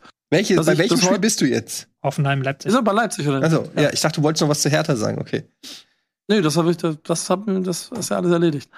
Ähm, denn Hoffenheim weiß ich bis heute nicht, was die wollen und was das soll. Und dementsprechend war es für fast logisch, dass sie Leipzig, die nicht richtig können, schlagen. Und wenn ich dann sehe, dass also Leipzig Standard, also quasi von Hoffenheim durch Standards so oft in Bedrängnis gebracht wird, passt das eigentlich nicht in das Fußballwelt mit einer normalen Verteilung von Positionen. Äh, und entsprechend dann wahrscheinlich auch, weiß nicht, also ver- versteht ihr, was ich meine? Also war fast ein logisches Ding, dass Hoffenheim dieses Ding gewinnt, obwohl sie es eigentlich nicht gewinnen dürfen, weil Leipzig ja Punkte braucht, damit sie oben dran bleiben. Das ist das, was ich ausdrücken wollte. Und so hat sich das irgendwie so angefühlt. Für die Hoffenheim, die einfach Leipzig schlagen, ganz selbstverständlich, ganz souverän, auch mit sehr viel ähm, auch Ideen und äh, es fühlt sich ganz logisch an. Mhm. Ja, ich, Stille. ich, ich fand halt erstaunlich, wie schlecht Leipzig offensiv einfach ist. Das ist, ich meine, es zieht sich jetzt schon auch ein bisschen so durch die Saison. Silva war wieder mal von Anfang an ähm, auf dem Feld, hat auch wieder wie ein Fremdkörper äh, gewirkt, also verglichen mit äh, Paulsen in den letzten Wochen. Das war einfach wieder eine ganze Etage schlechter. Und es ist halt erstaunlich, dass, dass Leipzig es nicht schafft, sich Torchancen großartig zu äh, erarbeiten in irgendeiner Form, weil das ist eigentlich das Einzige, was du mit Leipzig so richtig in, in Verbindung bringst, ist dieser Offensivfußball und diese, diese Chancen. Und es ist komisch, dass, ähm, dass sie das irgendwie nicht hinkriegen. Ähm, aber erklären, äh, so eine richtige Erklärung habe ich nicht, außer dass Sabitzer im Winter zurückwechseln sollte. Ist Ja. natürlich auch nicht, bin auch nicht glücklich, wenn du dir durch einen Torwartfehler früh das 0 zu 1 holst und damit quasi auch der komplette Matchplan ja sicherlich über den Haufen geworfen wird und du damit so ein bisschen Feuer für Hoffenheim gibst. Aber äh, was ich eben schon gesagt habe, vielleicht, Tobi, du kannst es besser analysieren als wir alle drei zusammen. Warum ist Leipzig bei Standards so miserabel schlecht?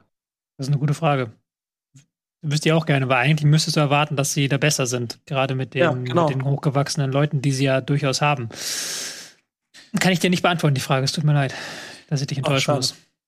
Ja, ich muss sagen, bei, äh, also, das sind so zwei Enigmas, die da aufeinander getroffen sind. Hoffenheim stark ersatz, ersatzgeschwächt auch, also allen voran Kramaric, der Dreh- und Angelpunkt. Der Kraichgauer äh, hat gefehlt. Also das ist einfach ein riesen Handicap, wenn der nicht spielt. So. Und mal gewinnen sie überragend, fielen sie Köln 5-0 weg und was auch immer. Und jetzt äh, hauen sie einfach mal Leipzig weg und dann enttäuschen sie wieder auf ganzer Linie. Und das ist genau das, was, ja, was ich schon immer mit Hoffenheim verbinde, diese unglaubliche Inkonstanz, dass sie äh, in der Lage sind, großartige Leistung abzurufen in einem Spiel, aber sie sind einfach nicht konstant genug, um auch das tabellarisch irgendwie mal in eine großartige Saison umzumünzen, sondern sie hängen dann am Ende dann doch wieder im Mittelfeld rum in der Bedeutungslosigkeit, weil sie mal so, mal so spielen. Das ist, glaube ich, für die neutralen Zuschauer interessant, ja, weil da passiert immer was. So, aber es ist halt für mich schwer zu erklären. Und bei Leipzig ist es wirklich so, da verstehe ich so viele Sachen nicht. Also, dass, dass sie sich einen Silver holen, aber keine Mittel finden, den vernünftig zu integrieren. Ich Ja. verstehe zum Beispiel nicht, was mit Olmo Ich ist. wollte gerade sagen, das Olmo Mittel, ist- Mittel Olmo sitzt auf der Bank. Nein, Olmo ist gar nicht, äh, der saß nicht mal auf der Bank. Erst, erst Der Olmo war, ver, erst, ähm, war, nee, der saß nicht mal auf der Bank. Das ist ja genau, das ist ja, Hä? ja, exakt, hä, genau. Erst, erst sagt, sagt der äh, Jesse Marsch, äh, okay, Olmo ist jetzt wieder fit, ich, dem kann ich immer, dem gebe ich jetzt viel Zeit. Dann spielt er zweimal drei Minuten oder so. Äh, dann fliegt er zur Nationalmannschaft, spielt er, glaube ich. Dann kommt er zurück nach Leipzig, spielt schon wieder nicht, ist nicht mal am Kader. Ähm, ich check das nicht, Oder was saß mit, auf der Bank. sicher? Also laut Also Kicker, laut, saß Kicker saß er auf der Bank. Laut Kicker saß er auf der Bank und Aber hat nicht gespielt. Nee, er hat nicht gespielt, aber das meine ich ja. Er, die Lösung saß auf der Bank. Da Neben ja Darius gesagt. Wosch. also laut, laut Kicker äh, ist er nicht mehr im Kader gewesen. Doch. Also laut WhoScored war er im Kader. Aber er hat halt nicht gespielt, das ist ja okay. Ich verstehe deinen Punkt schon. Und Ja, er hat- Klostermann halt Z Aber, Aber, ganz nee, ehrlich, aber wenn, er mal, wenn er nicht mal im Stadion war, dann könntest du ja noch mehr draus machen. Dann ist da einfach auch ein Problem zwischen Trainer und Mannschaft, das ja mal offen angesprochen werden muss. Ja, aber das ist ja, es ist doch wirklich absurd. Du hast mit Olmo einen Spieler, der an die Weltklasse kratzt, der Angebot von Barcelona hat, der in der spanischen Nationalmannschaft spielt. Äh, und bei Leipzig kommt der de facto nicht zum Zug. Und äh, diese ganzen komischen Erklärungen, ich sag das mit der Leidenschaft eines Kickbase-Besitzers, der diesen Spieler die ganze Zeit durchschleppt und nicht weiß, was Phase ist. Aber, Ja, aber was da zugrunde äh, liegt, ist ja wirklich ein großes Fragezeichen. Warum spielt man und Olmo ich, nicht? ich, Hier, ich kann es dir kurz Ja, mal vorlesen. ja, ich kann- Leichte ich kann dir Verwirrung sagen- um Kaderplatz von Danny Olmo. Äh, Leipzig gab kurz vor dem Spiel gegen die TSG Hoffenheim zunächst an, dass der Offensivspieler aufgrund muskulärer Probleme nicht zur Verfügung steht. Doch der Blick auf den Aufstellungsbogen machte dann doch ersichtlich, dass der Spanier dabei ist. In der Tat hat sich Cheftrainer Jesse Marsch Gedanken darüber gemacht, ob Olmo am Samstag überhaupt im Kader stehen kann. Er ist nicht zu 100% fit, erklärte der Leipziger Übungsleiter gegenüber Sky, weshalb er eventuell auch hätte ausfallen können. Letztendlich reicht es aber doch für einen Kaderplatz. Ja, also aber jetzt sage ich euch, woran es liegt. Ja, Jetzt, äh, Wir machen jetzt zu Saisonbeginn immer die, die, die, die Wahl zum Durchstarter des Jahres. da hattest du Olmo. Letztes? Jahr, letztes Jahr habe ich Nick Woltemade genommen. Der, der sitzt heute noch verletzt in, in Bremen im Stadion rum. Und dieses Jahr habe ich ja gedacht, okay, dann machst du es mal anders. Mhm. Dann nehme ich mal einen, der auf jeden Fall äh, dann, dann auch in die Weltspitze durchstartet, nimm Dani Olmo. Und jetzt verkacke ich den auch. Also an dieser Stelle schöne Grüße. Ja, warte mal auf die. Rückrunde. Warte mal auf die Rückrunde. Der Ja. kommt ja noch, der Junge. Ich Wenn er nicht wechselt im Glaub ich Winter. Ich glaube, dass der im Winterwechsel irgendwie, ich habe das Gefühl, der ist schon raus. Aber weil du, du kannst doch nicht gegen Hoffenheim selbst, also ich bin mir immer noch nicht überzeugt, dass er überhaupt im Kader war, so. Ich habe die Bank mir nicht genau angeguckt, aber wenn du, wenn er im Kader war und du liegst gegen Hoffenheim 2-0 hinten und es geht nach vorne gar nichts, dann nehme ich doch den zumindest 20 Minuten mit rein. Hast du erst verletzt, weißt du ja nicht. Ja, aber dann ist er nicht im Kader. Ja, ich weiß es auch Wie nicht. gesagt, ihr habt Aber alle ich- erst im Kader gewesen. Ja, ich weiß nicht, ob er im Winter gehen wird, das glaube ich nicht. Weil Ja, aber was ist denn Barcelona, das? Barcelona, äh, als Geld, Barcelona ja. braucht Spieler. Hallo? Barcelona kann sich den gar nicht leisten. Barcelona ist pleite. Ah, selbstverständlich. Der Barcelona hat ein neues Investoren-Team im Hintergrund mit 46,8 Milliarden Peseten. Die werden dafür sorgen, dass sie sich das leisten können. Ich kann es mir nicht vorstellen. Ist auch egal. Ähm, nur mal zum Spiel zurück. Ich kann dann nur, nur meine klassische Analyse hier zur Verfügung stellen, die ich ja eigentlich immer bringe.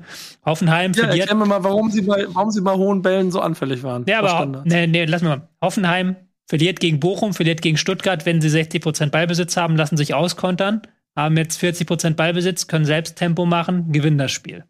Immer Leipzig- das Gleiche. Ja, aber Leipzig genau andersrum. Leipzig spielt gegen Dortmund richtig geil, wenn sie halt Tempo machen können und jetzt Aber diese Diskussion, die haben wir doch hier gefühlt jedes Mal, Ja. dass die Vereine sich schwer tun gegen tiefstehende Gegner, aber Ja, wenn, aber man, wenn ein Verein kontern kann, dann, dann läuft's. Ja, aber das hast du bei da hast du leider in dieser Bundesliga. Ja, da muss jedem doch mal endlich Verein. irgendeiner das dann Schlüssel für finden. Das Da hast du bei jedem zweiten Verein, der nicht Bayern oder Dortmund heißt, dass die sich ja immer wieder, das ist ja der Grund, warum die Bayern ja immer wegziehen, weil halt die Konkurrenz immer gegen diese wir mauern uns in eins Teams Punkte lässt.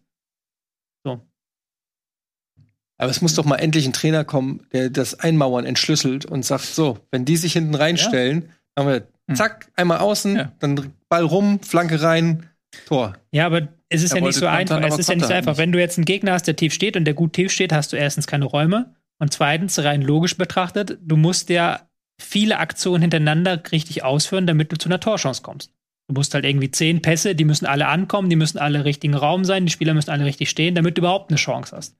Wohingegen du verteidigst gut, du gewinnst den Ball, spielst einen guten Pass auf den Stürmer, hast du zwei Aktionen, die du schaffen musst und hast eine Aber Torchance. das ist doch voll unfair. Ja, ist es ja auch. Ja, es ist, es ist ja auch unfair. Aber es ist natürlich auch nicht ganz so einfach, wenn die Mannschaft gut verteidigt. Aber im Grunde ist das ja das Problem von Leipzig so. Das haben wir aber auch schon analysiert in den letzten Wochen immer wieder, dass die sich halt unfassbar schwer tun äh, mit der Balance im Spiel. Halt, dass sie halt Torchancen nur kreieren können über individuelle Klasse oder weil sie halt viele Spieler vor den Ball bringen und dann sind sie wieder anfällig. Ja, das hatten wir analysiert zusammen alle hier. Ja, gemeinsam sind wir zu dem Ergebnis gekommen. Das weiß ich noch. Ja. Äh, Paulsen hat gefehlt, muss man auch sagen. Der ist aber auch eher aus der Notdurft heraus ähm, ja wieder ein großer Faktor gewesen. Natürlich jetzt höchst unglücklich, dass er in dieser Phase, wo er wieder wichtig wurde, dann jetzt verletzt ausfällt, aber das sollte, glaube ich, als Erklärung nicht ausreichen. Ja, ist dann so ein bisschen wie bei den Bayern, wo wir sagen können, ja, aber das sind die elf Spieler, die auf dem Platz standen, sind schon nicht schlecht bei Leipzig. Ja. Die hätten eigentlich schon besser an Fußball spielen können, als sie es getan haben. Ja. Wie gesagt, ich habe es vorhin angedeutet, aber Klostermann zentral finde ich auch eine seltsame Wahl. Mhm. Dass du halt Orban halb rechts, Guardiol halb links. Ja. Klar, dass dann drei Viertel des Spiels über halb links geht, weil Guardiol viel besser ist als Orban im Spielaufbau. Zumal Klostermann ja eigentlich auch Außenverteidiger Ja, sein Ja. kann, ja, dass er auch oft gespielt hat. ich weiß nicht, ist halt Ja. momentan so eine richtig komische Lage in Leipzig. Wenn ich jetzt auch noch, ich glaube, spielen eine Champions League, haben sie jetzt ein Heimspiel, glaube ich, aber ohne Zuschauer. Bin ich, oder bin ich da jetzt auf dem falschen Dampfer? Ja, ja, irgendwas. Muss ich mal gucken. Nee, doch nicht, aber gegen Leverkusen nächste Woche dann ohne Publikum und wenn sie dann Pech haben, auch nochmal im letzten Champions League-Spiel gegen City im Dezember ohne Publikum. Hm. Leipzig hat es nicht gut momentan. Nö, tatsächlich. Ähm, mal gucken, ob da irgendwann tatsächlich auch noch mal eine Trainerdiskussion startet. Wenn da die Ergebnisse weiter ausbleiben und nicht nur die Ergebnisse, sondern eben auch der Spielstil, dann reicht es vielleicht auch nicht, wenn du als Leipzig in, in einigen großen Spielen dein Potenzial andeutest. Das ist dann zu wenig. Leipzig ähm, ist eben eine Mannschaft, die genau sich das nicht mehr als Ausrede erlauben kann, zu sagen, der Gegner stand tief, sondern die, die sind an einem Punkt, die wollten irgendwann mal Meister werden, ja, die wollen sich jedes Jahr weiterentwickeln und dann kannst du nicht sagen, ja, ey, aber gegen zehn Mannschaften in der Bundesliga tun wir uns halt schwer. Das geht halt einfach nicht. Da musst du halt einfach Lösungen finden äh, und die bleiben derzeit aus. Gut, dann würde ich sagen, galoppieren wir mal weiter und ähm, machen wir mal weiter mit Frankfurt, die Brücke, die du da jetzt gebaut hast. Ich will sie ja ähm, auch nicht ungenutzt lassen. Und ähm, ja, Frankfurt gewinnt äh, in Freiburg ein durchaus unerwarteter Sieg, bevor du gleich ähm, das in deiner unnachahmlichen Art analysieren wirst, wie das zustande gekommen ist, möchte ich eine Szene nochmal hervorheben, die insbesondere auch vielleicht so ein bisschen im Kontext aller anderen VAR-Entscheidungen, die wir äh, häufiger diskutieren, die wir vielleicht auch bei Bundesliga natürlich diskutieren werden, Stichwort Bremen-Schalke. Äh, diese Schwalbe da von Grifo, ich weiß nicht, ob ihr das gesehen habt. Ähm, Grifo macht eine Schwalbe im Strafraum. Und es gab wirklich überhaupt gar keinen Kontakt. Und er denkt sich natürlich, oh, warte mal, es gibt ja den VAR. Der guckt sich das hier noch mal an. Und dann wird ja jeder ganz klar sehen, dass das eine Schwalbe war. Und dann sagt er sich, okay, scheiße, das macht keinen Sinn. Ich sag, ich sag mal lieber, dass es eine Schwalbe war. Und dann wird er dafür gefeiert. Und ich finde, das ist, ich finde das ein bisschen übertrieben. Preis 2021. Ich finde das ein bisschen übertrieben, jemanden dafür zu feiern, dass er auf die Idee kommt, Mist, ähm, ich sage mal lieber direkt, dass es eine Schwalbe war. Findet ihr das nicht auch ein bisschen übertrieben? Absolut, zumal er ja noch nicht mal eine gelbe Karte dafür gekriegt hat, aufgrund seiner Entschuldigung. Also nicht nur wurde er nicht entsprechend bestraft, sondern wird auch noch gefeiert, übrigens auch von Glasner auf der Pressekonferenz, also von allen irgendwie. Ich meine, ich kann es insofern. Also wir wissen alle, dass äh, man hat es auch dann im ersten Interview auf der Zone noch gesehen, ähm, wo er noch so gesagt hat, ah, ich war da, dachte erst, vielleicht ist da eine Berührung. Also hat er noch nicht so eindeutig wie dann bei der ARD von von Fairplay geredet, hat sich dann noch um Kopf und Kragen geredet. Natürlich ist der clever genug, um zu wissen, ach, guck mal, ey, jetzt loben die mich alle, ja, dann, klar, dann gebe ich's zu, ist ja jetzt eh durch. Aber was man trotzdem positiv erwähnen muss, ist, dass was am Ende des Tages gefeiert wird, ist das Fairplay. Dass es letztendlich kein richtiges Fairplay war, sondern purer Opportunismus, das stimmt natürlich. Aber die, die Trainer, wenn Glasner und ein Streich, dann brauche ich ja eh nichts zu sagen, ähm, den habe ich eh gefressen, da kommt keiner mehr. Ich, wenn ich den sehe auf der Pressekonferenz, ich eine Instant-Depression.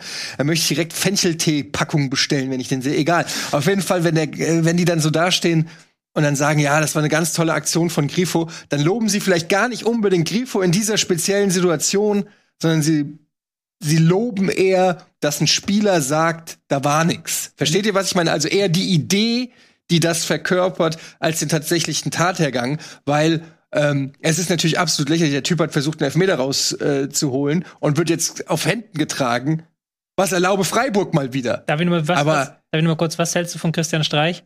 Was ich von, Großer, bist du großer Fan von, oder? was ich von Christian Ja. Streich halte. Ich Soll ich- finde diesen, ich finde diesen Hype um diese Person, das ist für mich, ich habe den beobachtet jetzt wieder, das ist ein Choleriker, der Typ, der schreit die ganze Zeit da am Spielfeld er dran.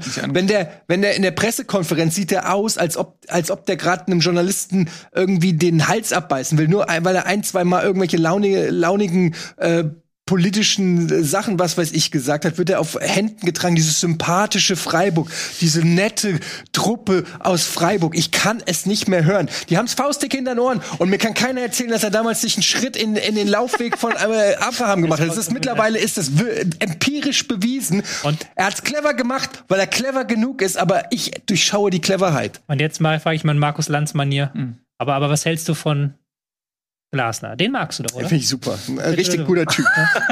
Okay. Weil Glasner hat nämlich gesagt am Wochenende, ich zitiere, Das ist ein so gestreicht, so ein fantastischer Ja, Trainer. ey. Vincenzo Grifo hat gezeigt, für was er und der SC Ja. Freiburg stehen. Nämlich für seinen Für, Trainer auch. für ehrlichen Fußball, für Fairplay, für Sportsgeist und deswegen Gratulation an ihn und auch an dich, Christian Streich. Denn am Ende sind die Spieler auch immer das Spiegelbild des Trainers. Exakt. Und für mich, da, und was Glasner quasi im Prinzip, weil er es nämlich clever sagt, ist Grifo-Arschloch, Streich-Arschloch. Das hat er gesagt, im Prinzip. Mm, Ja, wieso? Wir, wir stellen gerade fest, dass die Aktion von Grifo scheiße ist. Wir. Und, Gla ja, und Glasner sagt, ja, das spiegelt den Trainer wieder. das ist, Bin mir nicht Zwisch, sicher, ob, zwischen den Zeilen lesen. ob das. Ja, Ähm, zwischen den Zeilen wir haben lesen. festgestellt, genau wie so wie wir haben analysiert, nicht? Wir haben Wir haben analysiert, wir haben das ja, festgestellt. ähm, Ja, okay, ja, jetzt also, ja die äh, Freiburger, äh, die, die, den äh, Freiburger Mob am Hals. Bevor du dich jetzt hier gänzlich verausgabst, ähm, schon vorm Spiel, lass uns noch mal ein bisschen über das Spiel selber reden, denn das war ja jetzt durchaus überraschend, sag ich mal, wenn man so die aktuellen Situationen, die aktuellen, ja, die aktuelle Form der Mannschaften sieht. Durchaus überraschend, dass Frankfurt 2 zu 0 in Freiburg gewinnt. Ja, du hast es vorher gewusst, okay, du hast es vor. Nein, ich habe es nicht vorher gewusst, aber die Eintracht hat in den letzten zehn Spielen äh, nur zwei Niederlagen gehabt, sechs Siege, sind äh, Europa League äh, wahrscheinlich äh, äh, auf auf Platz eins, ähm, haben drei Bundesliga äh, oder den dritten Sieg jetzt in Folge. Freiburg kam aus einer Niederlage. Ähm, das ist auch einfach, die Eintracht hat in der, in der öffentlichen Wahrnehmung einfach auch äh, viel mehr äh, Kritik gekriegt, als vielleicht auch äh, berechtigt war, weil sie einfach nicht so geilen Fußball spielen. Aber die Jungs hauen sich rein bis zur letzten Minute. Das haben sie auch jetzt gegen Freiburg gemacht. Ähm, die erste Halbzeit war so mit das Beste, was die Eintracht diese Saison gemacht hat. Das sagt nicht zu viel aus, weil die Erwartungshaltung äh, extrem niedrig ist. Aber sie haben konzentriert gespielt, sie haben ruhig gespielt, ruhige Pässe, Spielaufbau mal gemacht. Es sah endlich mal nach Fußball aus, hat auch direkt Wirkung äh, gezeigt. Und dann ähm, gab es natürlich auch viele Chancen für Freiburg, das muss man fairerweise sagen, wo auch Kevin Trapp wieder gut gehalten hat, wo auch ein bisschen äh, Glück dabei war. Einmal kratzt Tuta einen von der Linie, einmal Pfosten. Aber die Eintracht hatte dann in der zweiten Halbzeit auch gute Konterchancen, die sie wie immer beschissen ausgespielt haben. Der Sieg geht in Ordnung, auch wenn Freiburg spielerisch, glaube ich, äh, auch wenn man das Spiel über 90 Minuten sieht, immer noch die besseren Anlagen hatte. Das muss man einfach so sagen. Da sind die einfach schon ein bisschen weiter. Ähm, aber das ist für die Eintracht trotzdem erstmal drei Punkte, die unglaublich wichtig sind, weil sie ein bisschen Ruhe reinbringen in alles. Und ähm, ja, ich habe es ja gesagt, man muss sich irgendwie in diese Winterpause retten und kämpferisch jetzt übers, über, über den Kampf kommen, wie es so schön heißt, weil es über Spielerische halt nicht klappt. Und das machen sie.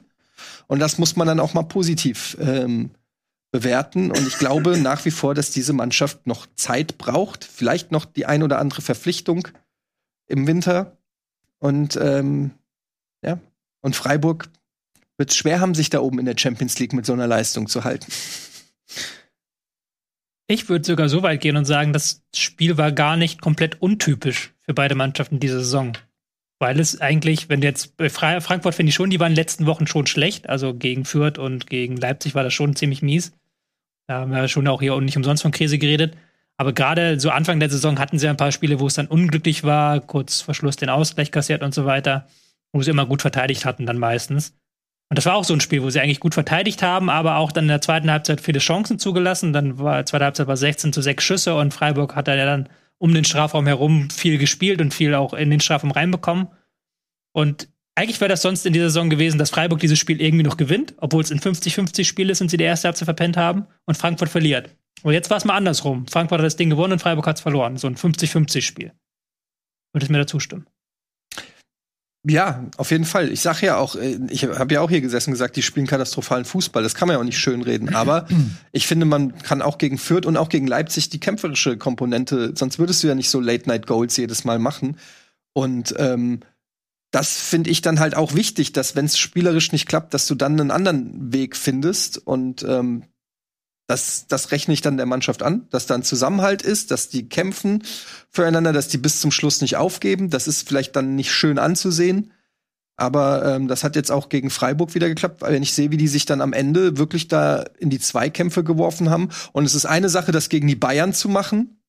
Da macht's jeder immer irgendwie, aber ich finde es dann eben auch löblich, sowas gegen Freiburg zu machen, weil Freiburg hat dann äh, uns immer mehr da hinten reingedrückt, zu sehr, auch weil wir es immer wieder nicht geschafft haben, gerade aus der Verteidigung raus ruhige Pässe zu spielen. Dann werden die Bälle nach vorne gebolzt oder selbst wenn du unbedrängt bist, spielen die Leute, äh, spielen ein Hasebe und was weiß ich, ein Tutor, die spielen dann so Eröffnungspässe direkt wieder in die pressenden Freiburger rein und dann kommt die nächste Welle. Das ist natürlich dann auch heftig. Die haben auch unglaublich krasse ähm, Freistöße oder, oder generell die Standards von Freiburg sind natürlich richtig gefährlich. Jedes Mal sitzt du da am Fernseher, wenn eine Ecke kommt oder ein Freistoß und hast Schiss, dass der, was weiß ich, Höfler, Sch Schröder oder äh, Höhler, Böhler, wie auch immer die heißen, da ihren Kopf dann da reinhält.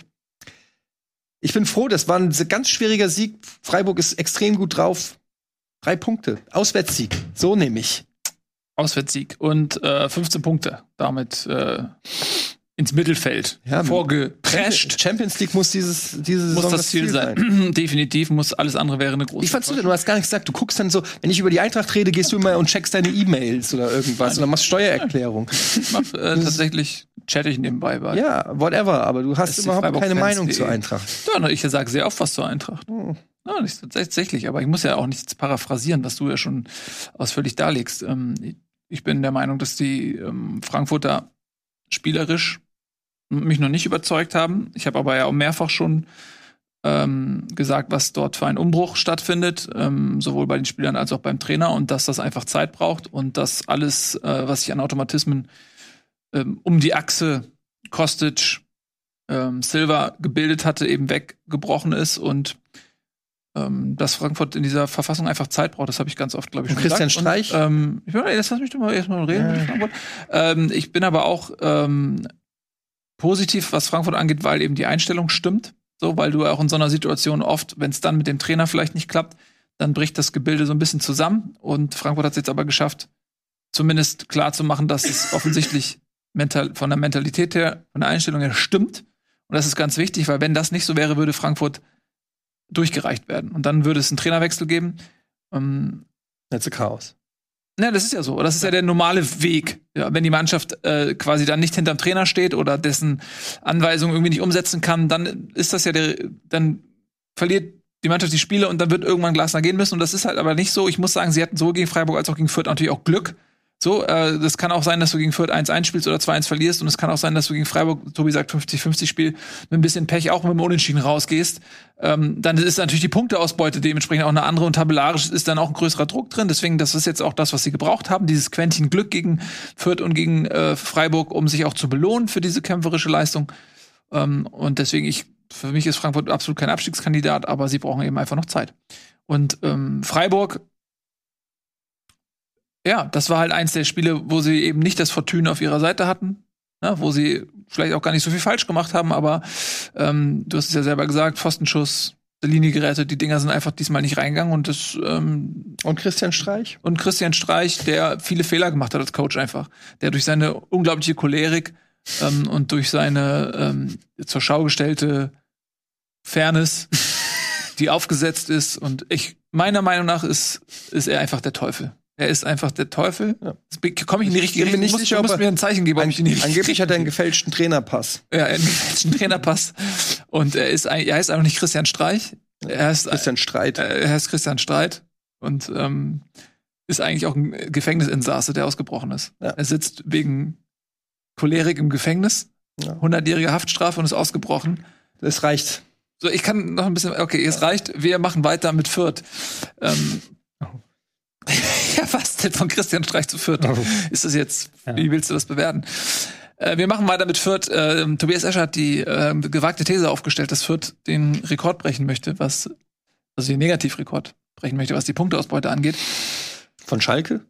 Nee, von Tasmania, ne? So. Immer noch. Wir haben elf Spiel, äh, zwölf Spieltage. Wir haben ein Unentschieden gegen Bielefeld, die vorletzter sind, ansonsten nur Niederlagen und am Wochenende auch wieder 0 zu 4 untergegangen. In Gladbach. Man kann ja mittlerweile nur noch Mitleid haben mit dieser Mannschaft, oder? Es macht ja auch gar keinen Spaß mehr drauf zu prügeln irgendwie. Hat es jemals Spaß gemacht, drauf zu prügeln? Ja, weiß ich nicht. Bei Schalke hat, hatte man ja noch so eine Format Schadenfreude. Wie bitte, Nico? Dieses Format besteht zur Hälfte daraus. Draufprügeln? Auf dem Spaß ab und zu mal drauf zu prügeln. Aber Fürth macht wirklich mitleidig. Diese Und ehrlicherweise macht's. Du bist ja auch Ja, Teil genau. vom, vom, vom Prügelmob. Ja, hundertprozentig. Ich bin auch stolz darauf. Ja, ja, gut. Ähm, ja, sehr gut. In diesem Sinne. Aber der, ähm, das macht trotzdem ein bisschen mitleidig. So, weil das sieht alles, also ich glaube, es ist so im Spielkalender, es ist so, ah geil, wir spielen gegen Fürth. So, das das, das darf es eigentlich nicht geben. Und es ist eine Schande, dass das einen Bundesliga-Platz gekostet hat für so arrivierte Mannschaften wie die großen SV Werder Bremen oder das kleine Schalke 04. Ja, so funktioniert der Fußball aber leider. Aber die Ach, haben. Tobi, hör auf. Komm mir Ja. nicht immer so. Komm mir doch nicht mit Fakten immer um die so. Ecke. Die haben sich, die haben sich durch die zweite Liga durchgemogelt und durchgeboxt, wie ich jetzt genau weiß, wie sie es gemacht haben, wie man es machen muss. Und es ist der Beweis dafür, dass es halt nicht jedes Mal reicht, wenn du dann hochgehst, sondern dass du dann halt ein bisschen mehr machen musst. Und ich habe keine Ahnung, ob es eine Naivität oder einfach, ja, offensichtlich auch eine fehlende Qualität im Kader ist, aber auch eine zu große Naivität dieser Liga gegenüber, dass die echt aufpassen müssen, weil ich sehe nicht, wo sie irgend von irgendjemandem sich noch Punkte holen sollten. Da gibt's einfach nix. Weil mittlerweile, und das ist ja das, was ich eben zu Frankfurt noch mitbringen wollte, ich finde das halt total beeindruckend und stark, wie die sich da rauskämpfen, so, uch, weil die wie gemacht dafür waren, dass es auf jeden Fall irgendwie ähm, Ärger und Probleme geben kann und vielleicht auch alles sich in eine Negativspirale dreht. Tut es nicht. Also wird diese ganze Liga von unten an wieder anfangen zu kämpfen und dann versuchen wir als Fürth irgendwo Punkte zu sammeln. Sehe ich nicht. Ja, ich meine, wir sind ja an einem Punkt, wo wir wirklich drüber reden. Das sind nur noch Punkte, die die Achtung irgendwie aufrechterhalten, so, ne? Also Punkte für die Würde sozusagen.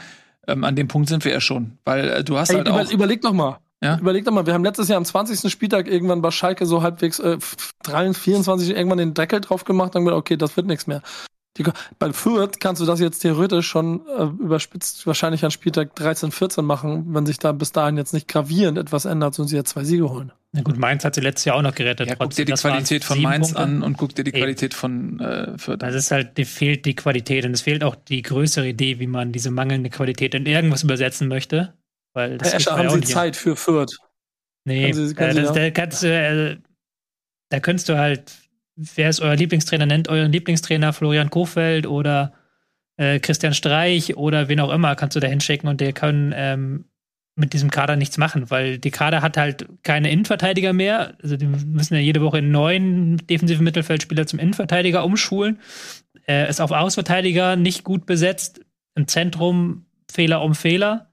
Und nach vorne geht halt nicht viel, weil sie da auch niemanden haben. Also das ist halt, da fehlt die Qualität. Weil das ist ja auch mal, wenn wir darüber reden, die haben das in die erste Liga geschafft. Ja, die haben einen Nationalspieler, der jetzt bei Hoffenheim spielt, gehabt. Die haben Stach gehabt, der auch am Wochenende wieder eingewechselt wurde in Mainz. Also die hatten schon noch ein paar andere Spieler da. Vor Dingen hatten sie äh, mit Holstein Kiel ähm, die bessere Mannschaft, die aufgrund der Corona-Situation am Ende so kräftelos war. Aber auch Äh, sonst hätten, ja, aber sie waren ja trotzdem letzte Saison besser als diese Saison. Das ist, Nee, ja, der, aber das ja- ist ja der große Witz an der Ja. Sache, dass sie in der zweiten Liga sehr viel besser gespielt haben als in der ersten. Das ist die Saison. Krux der Leihspieler und Ja. das ist genau das, äh, was wir dann auch in der bei der Bundesliga, in dem Fall jetzt bei Regensburg ähm, und so weiter besprechen müssen. Klar, wenn dein Erfolg in der zweiten Liga ähm, auf Leihspielern fußt und du dann aufsteigst, verlierst die Leihspieler und musst sie mit qualitativ ähm, schlechteren Spielern kompensieren, dann ist doch klar, wohin die Reise geht.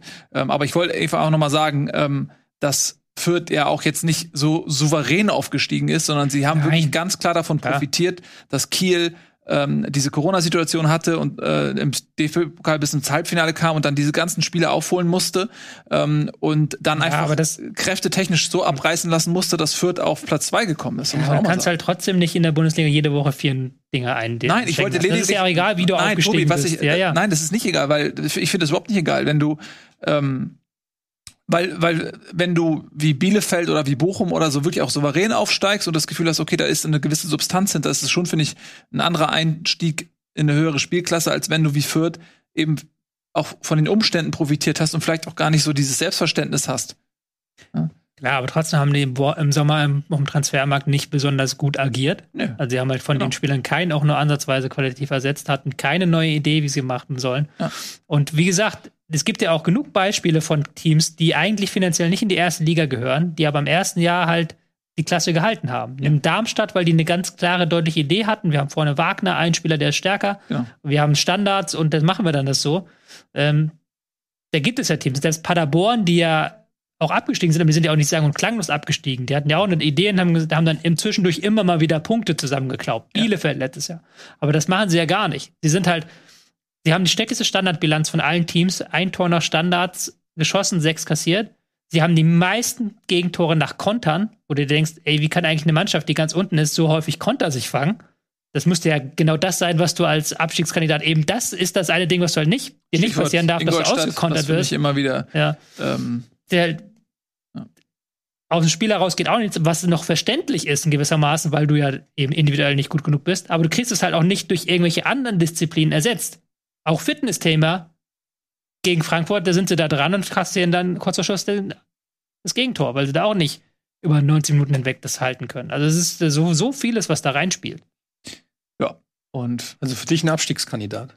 ja, gewagte These. Es ist erst der zwölfte Spieltag oder so. Ähm, da würde ich ein bisschen vorsichtig sein. Prognosen. Vielleicht lehnst du dich nicht mehr so weit aus dem Fenster und nicht, dass du rausfällst. Vielleicht verstärken sie sich noch im Winter.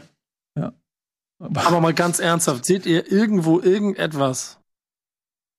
nein. Außer, und jetzt kommen wir nicht mit Mainz 05. Sag mir, dann sag mir als erstes eine andere Mannschaft als Mainz 05, die das geschafft hat. Leveling ist ganz erfrischend, aber das war es dann auch schon. Also ich sehe halt auch nicht, wen sie bekommen. So, gut, vielleicht schaffen sie es mit ein paar Laien. Ne? Also Mainz hat dann mit Chor und Da Costa sich na, wirklich auch gut verstärkt, aber du musst ja äh, mehr als sowas machen. Aber vielleicht lässt sich der ein oder andere ambitionierte Bundesligist ein halbes Jahr ausleihen und vielleicht schaffen sie dann sieben Punkte mehr oder so, aber es wird am Ende äh, im Abstieg äh, münden. Du musst dir aber dann irgendwann auch die Frage stellen, lohnt sich das Risiko überhaupt noch? Weißt du? Wenn du halt jetzt wirklich bis zur Winterpause bei einem Punkt bleibst, dann stellst du dir auch die Frage, lohnt sich jetzt über das Risiko noch Laien zu holen und dann Da irgendwie kannst du eigentlich Geld schon für die zweite Liga auszugeben? dann planen. Ja. Lohnt sich das noch? Wollen wir nicht über den Negativrekord holen? Aber die Frage ist, was bringt einem Verein wie Kräuter Fürth denn überhaupt, also jetzt mal rein wirtschaftlich gesehen, macht das Sinn für einen Verein wie Kräuter Fürth? Ist es, kommen die gestärkt in die zweite Liga und sind stärker als, sag ich mal, früher? Also, oder war das einfach klar, du musst es ja machen. Das ist so ein bisschen wie diese Diskussion, wie wenn du in der Euroleague spielst, dass du sagst, oh, jetzt haben wir die Dreifachbelastung, aber gleichzeitig wollen alle Vereine irgendwie eine möglichst gute Platzierung. Hm. Ja, es bringt ein bisschen Kohle, aber Zweistelligen Millionenbetrag, ne? Ist halt die Frage, ob das wirklich äh, Kohle ist, die, die langfristig den Verein stärkt. Oder ob das nur jetzt mal für eine Saison ganz nett ist. Kannst- Ja, aber da ist ja, das ist ja die Grundphilosophie des Vereins. Es fühlt, sieht sich Fürth als Bundesligist oder als Top 25 Verein. Wenn du Top 25 Verein bist, willst du im oberen Drittel der zweiten Liga platziert sein. Wenn du da mitspielen willst, das wissen wir alle. Es wird eng, ist voll und wenn du dann, äh, keine Ahnung, 10, 15 Millionen mehr auf dem Konto hast, ist das schon der Jahresetat von, dem, von der Hälfte der Liga. Ja, genau. Also, wenn du schlau machst, dann nimmst du das mit Aber das siehst du, dass du nicht ganz so ja auf diese Frage von rausgehst. Tobi ein. Das, deshalb meine ich ja, ne? äh, Macht es dann noch Sinn, jetzt irgendwie Laien oder irgendwelche Verträge abzuschließen, die auf die erste Liga zielen, äh, die du wahrscheinlich eh nicht halten kannst, egal was du jetzt machst? Ähm, oder macht es nicht Sinn, jetzt lieber schon zu gucken, dass du ein starkes Kräuter für die zweite Liga aufbaust? Also irgendwie, mir hatte mal ein äh, Mitarbeiter des Vereins gesagt, ein Jahr erste Liga lohnt sich gar nicht so richtig, weil du ja auch im TV-Geldtopf ja noch, da zählen ja deine ganzen Zweitligasaisons rein. Ab zwei Jahre geht's dann schon los, dass du sagst, okay, jetzt können wir halt anders planen. Und wenn du dritte, das dritte Jahr geschafft hast, dann bist du Erstligist. Dann hast du halt die, das finanzielle Fundament eines Erstligisten und dann weißt du auch, wenn du absteigst, habe ich halt drei Jahre Erstliga noch in meinem TV-Fördertopf und werde dann in der zweiten Liga der Verein sein, der das meiste TV-Geld Gibt ja auch Beispiele, wo das klappt. So, so Union haben wir Union ja Berlin, genau, das ist halt ne? Union Berlin das Beispiel, halt, dass die jetzt sagen können, wir sind jetzt Erstligist, so in einem dritten Jahr. Deswegen ist vielleicht für Bielefeld auch äh, dieses Jahr noch mal so wichtig, dass Ja. sie jetzt ähm, den Klassenhalt noch mal schaffen. Ne? Und ist auch die Sondersituation wegen Corona natürlich klar. Ja. Bielefeld ist halt wirklich in einem blöden Umfeld aufgestiegen, weil die einfach dann Die ganzen Ruhrpott, Stadien. Achso. Bielefeld, weil die ganzen Stadioneinnahmen hatten die ja nicht über die ganze Saison hinweg. Und jetzt geht's ja wieder weg so. Deswegen ist ja auch der Zeitpunkt da entscheidend. Momentan ist halt nicht der geilste Zeitpunkt aufzusteigen. Tja, äh, das stimmt wohl. Und was wir ähm, ganz automatisch gemacht haben, wir haben gar nicht über Gladbach geredet. Weil man natürlich jetzt bei Fürth immer das Gefühl hat, ja, ey, komm. Also wir müssen jetzt nicht darüber reden, dass Gladbach ein geiles Spiel gemacht hat und Hofmann ein geiles Spiel gemacht hat, sondern das ist halt Fürth. So, das ist halt leider so ein bisschen das, was da dann immer mitschwingt und die eigene Leistung dann auch so ein bisschen, ja, entwertet klingt zu viel, aber erklärt zumindest mal. Ja. Ja, ich finde es, ähm, was am, am erwähnenswertesten ist eigentlich diese ganze Causa äh, Neuhaus. Da gab es ja tatsächlich, äh, der war ja jetzt bis zu diesem Spiel eigentlich außen vor unter Adi Hütter. Ähm, hat das sogar lautstark äh, geäußert in Interviews, was ja schon bemerkenswert ist. Ähm, muss man sich auch erstmal trauen. Und gab wohl eine Aussprache. Zack, Startelf, zack, Tor, gute Leistung. Ähm, ja, also jetzt muss man natürlich sagen, dass Zakaria, äh, ich glaube, verletzt war oder gesperrt. Ich weiß nicht genau, auf jeden Fall nicht dabei war. Ähm, das heißt, das nächste Spiel wird eigentlich interessant sein, weil nach der Leistung kannst du eigentlich ein Neuhaus nicht wieder auf die Bank setzen. Ähm, ist offensichtlich gibt es gerade drei gute Spieler für, ist eigentlich ein Luxusproblem für Adi Hütter. Hm. Aber äh, das fand ich zumindest aus, aus der Ferne zumindest sehr interessant. Na klar, ich meine, Neuhaus wurde ziemlich hoch gejubelt, hat Nationalmannschaft gespielt, wurde mit Bayern in Verbindung gebracht. Da war es nur die Frage, wo wechselt er hin, wo verbessert er sich? Und auf einmal ist der Höhenflug beendet, er sitzt auf der Bank. Also das ist ja gegen jeden Trend gewesen bei ihm. Und klar, dass das bei dem mit dem Selbstverständnis und mit den Plänen, die er vielleicht auch hat, das bei ihm erstmal zu Frust führt. Aber ich finde es halt auch gut von Adi Hütter, dass er sagt, es gibt ein Leistungsprinzip. Und du bist, bist zwar sehr gehypt gerade, bist ein guter Spieler, aber wenn jemand anderes besser ist als du, dann spielt er. Das ist ja eigentlich genau richtig. Für mich ist Gladbach so das Enigma, was ihr vorhin so bei Hoffenheim und Leipzig gesagt habt. Weil Gladbach kann 5-0 gegen Bayern gewinnen und dann gegen Bochum sich Mhm. schwer tun und äh, gegen Hertha verlieren. Da weiß ich noch nicht, in welche Richtung das geht. Weil die ja eigentlich auch, wie sie jetzt gegen Fürth gezeigt haben, spielstärker sind als so ein Leipzig. Also dieses klassische Argument, die können halt eine Mannschaft nicht auseinanderspielen. Die, das zählt bei Gladbach mit Neuhaus jetzt, der wieder spielt, und mit äh, Stindl und mit Hofmann nur bedingt. Und da ist dann immer die Frage, okay, woran liegt es jetzt, dass sie so wankelmütig sind?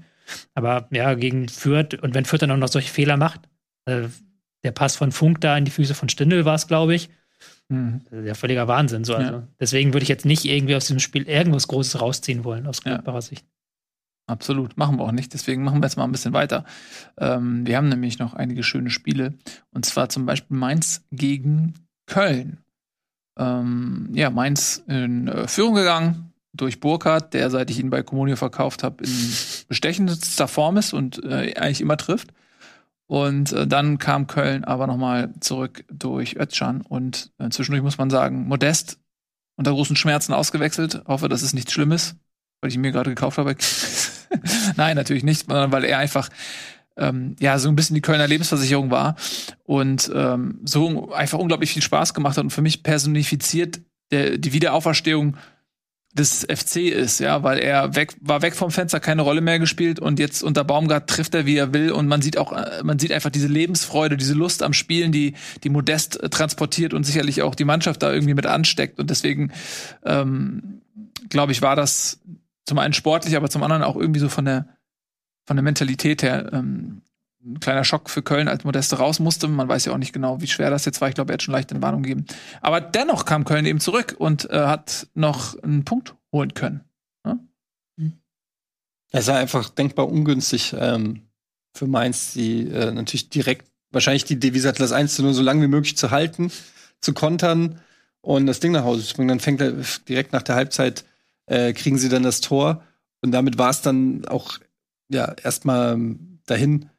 Ähm, ja, ich weiß, ich werde aus beiden Mannschaften werde ich auch noch nicht so schlau, weil beide sind schon so in dieser Saison, aber das haben wir auch schon über viele Vereine gesagt, so mega gehypt, dann enttäuschen sie wieder so ein bisschen. Was mir halt auffällt, ist, dass so diese ganzen Vereine, die da so irgendwie im Mittelfeld rumtingeln, also Mainz, ich zähle auch einen Gladbach zu, einen Hoffenheim, die Eintracht, Köln, bisschen Hertha, bisschen Augsburg. Das sind alles so Vereine. Keiner von denen kann irgendwie konstant Leistung Also das ist eigentlich so das, was sich so wie so ein roter Faden durch, durch die, die haben alle schon mal vielleicht eine, bis auf die andere eine richtig gute Leistung gebracht.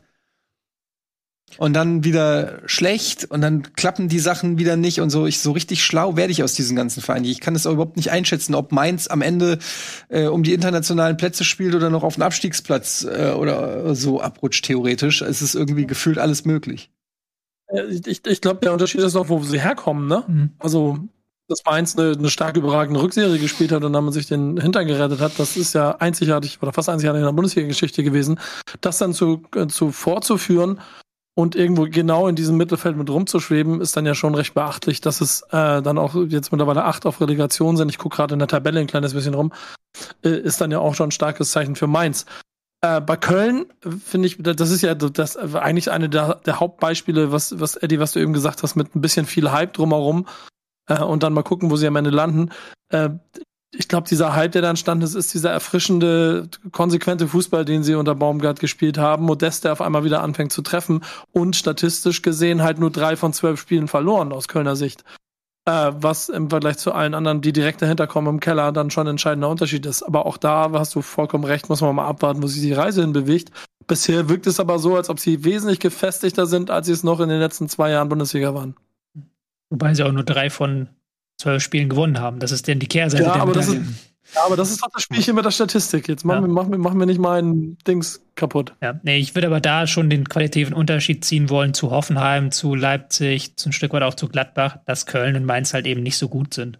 Also die haben auch nicht den Kader, dass sie jetzt jede Woche spielen können, wenn sie dann halt mal auf, wenn das Spiel halt Köln gegen Gladbach ist, ist Gladbach der Favorit und nicht Köln. Und wenn Mainz gegen Leverkusen spielt, ist Leverkusen der Favorit und eben nicht Mainz. Und da möchte ich halt dann so für eine Lanze brechen, als dass die gerade Mainz ja wirklich, wirklich gut punktet dafür, dass sie letzte Saison um den Klassenerhalt mitgespielt haben und diese Saison eigentlich dasselbe Ziel vor Augen haben. Bei Köln musst du langsam mal sagen, das ist halt dieses Baumgart-Ding schon ein Stück weit, was wir damals bei Paderborn hatten. Viel Lob. Aber irgendwann muss es auch in Punkte übergeführt werden. Es wird in Punkte umgegangen. Das ist halt Ja, das. aber dieses, ja, sie haben Nee. eins von den letzten neun Spielen gewonnen. Ja, aber sie haben, das stimmt, aber du hast recht, es gibt einen gewissen Trend, aber sie haben 15 Punkte und sie äh, haben erst dreimal verloren. Ja. So, und äh, nochmal, Köln, wo kommt Köln her? Das, was äh, Nico gerade gesagt hat. Und ich finde halt, Mainz hat diese sensationelle Rückrunde gespielt und hat diese Qualität, gut, nicht zu 100 Prozent, aber zu ausreichender Prozentzahl in die neue Saison gerettet. Da ist eine Substanz da, aber Köln hatte das nicht. Köln und Köln hat eigentlich diese Entwicklung, ja, die Schalke, die Bremen, die der HSV gegangen ist, das ist eigentlich Köln. Das ist eigentlich der Kölner Weg. Die müssten eigentlich dieses Jahr runter. Oder vielleicht werden sie gerettet, weil Fürth und meinetwegen Bielefeld oder so noch ein bisschen schlechter sind. Aber sie müssten eigentlich wieder bis zum letzten Spieltag da unten drin hängen. Sie haben sich personell nicht verstärkt. Und was Baumgart da geleistet hat, so, das, das würde ich auch ungern schlecht reden wollen, weil sie sind punktetechnisch besser als die letzten Jahre das hätten vermuten lassen und sie machen einfach wieder Spaß. Ja, klar. Und das ist ein, allein das, dass Köln wieder zum Zuschauen Spaß macht. Was ist das bitte für eine Leistung von Baumgart? Ernsthaft? Wo waren die Und- die letzten und- Jahre? Und, und dazu kommt noch so ein anderer Fakt. Wenn du dir diese ganze Tabelle anguckst, äh, ähm, Eddie, Frankfurt hat jetzt nicht so viel Spaß gemacht zuzugucken in den letzten oder diese Saison bisher, weil es nicht mehr das der Enthusiasmus ist, den man früher in den letzten Jahren gesehen hat. Das kommt langsam wieder, ja.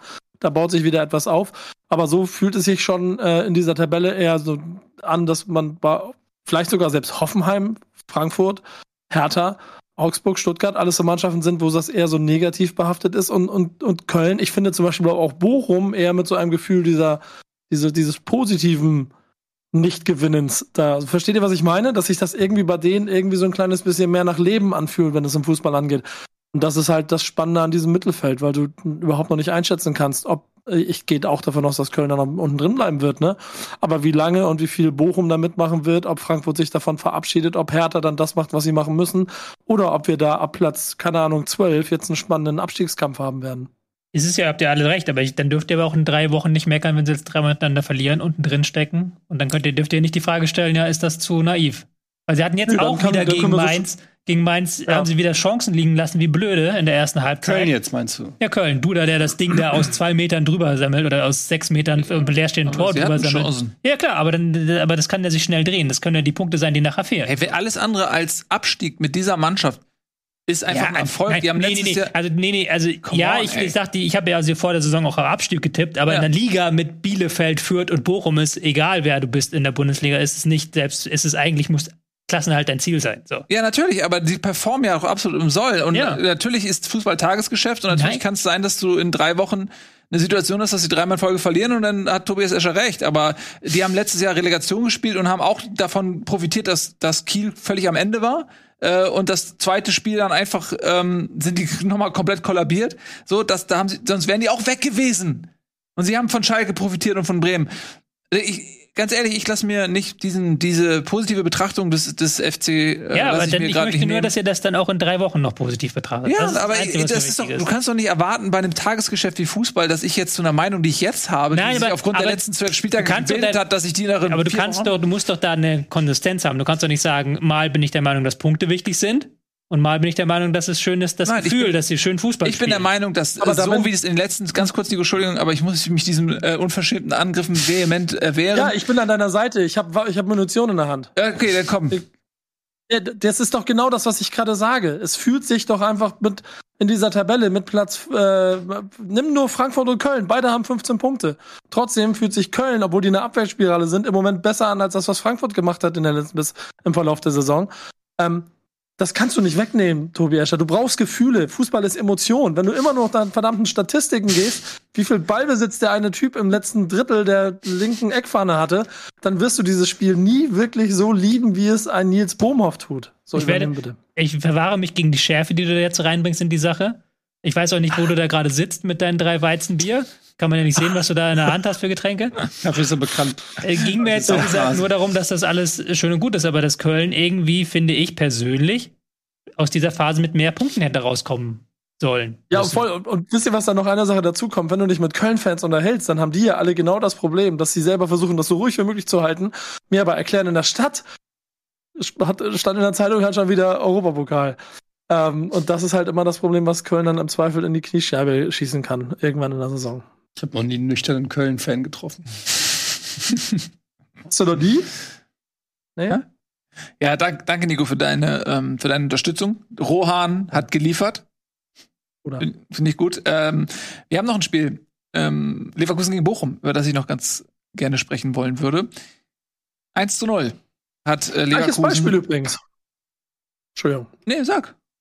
Nee, ich finde aber Bo- Bochum, äh, ich mag das. Ich mag, wie die Fußball spielen. Tobi kann mir erklären, warum sie zu Recht verlieren und warum das alles nicht funktioniert. Aber irgendwie habe ich das Gefühl, die gehen so jede Woche mit, dem- mit dem, so, das ist alles nur noch mal zu groß für uns hier, aber wir zeigen es einfach den Großen und machen mit. Und spielen ja euphorisch, haben, haben Chancen, sind eigentlich auch dabei und verlieren wahrscheinlich trotzdem verdient 1-0. Und kann sich nichts dafür kaufen. So verdient war das gar nicht. War das nicht? Erläuter das.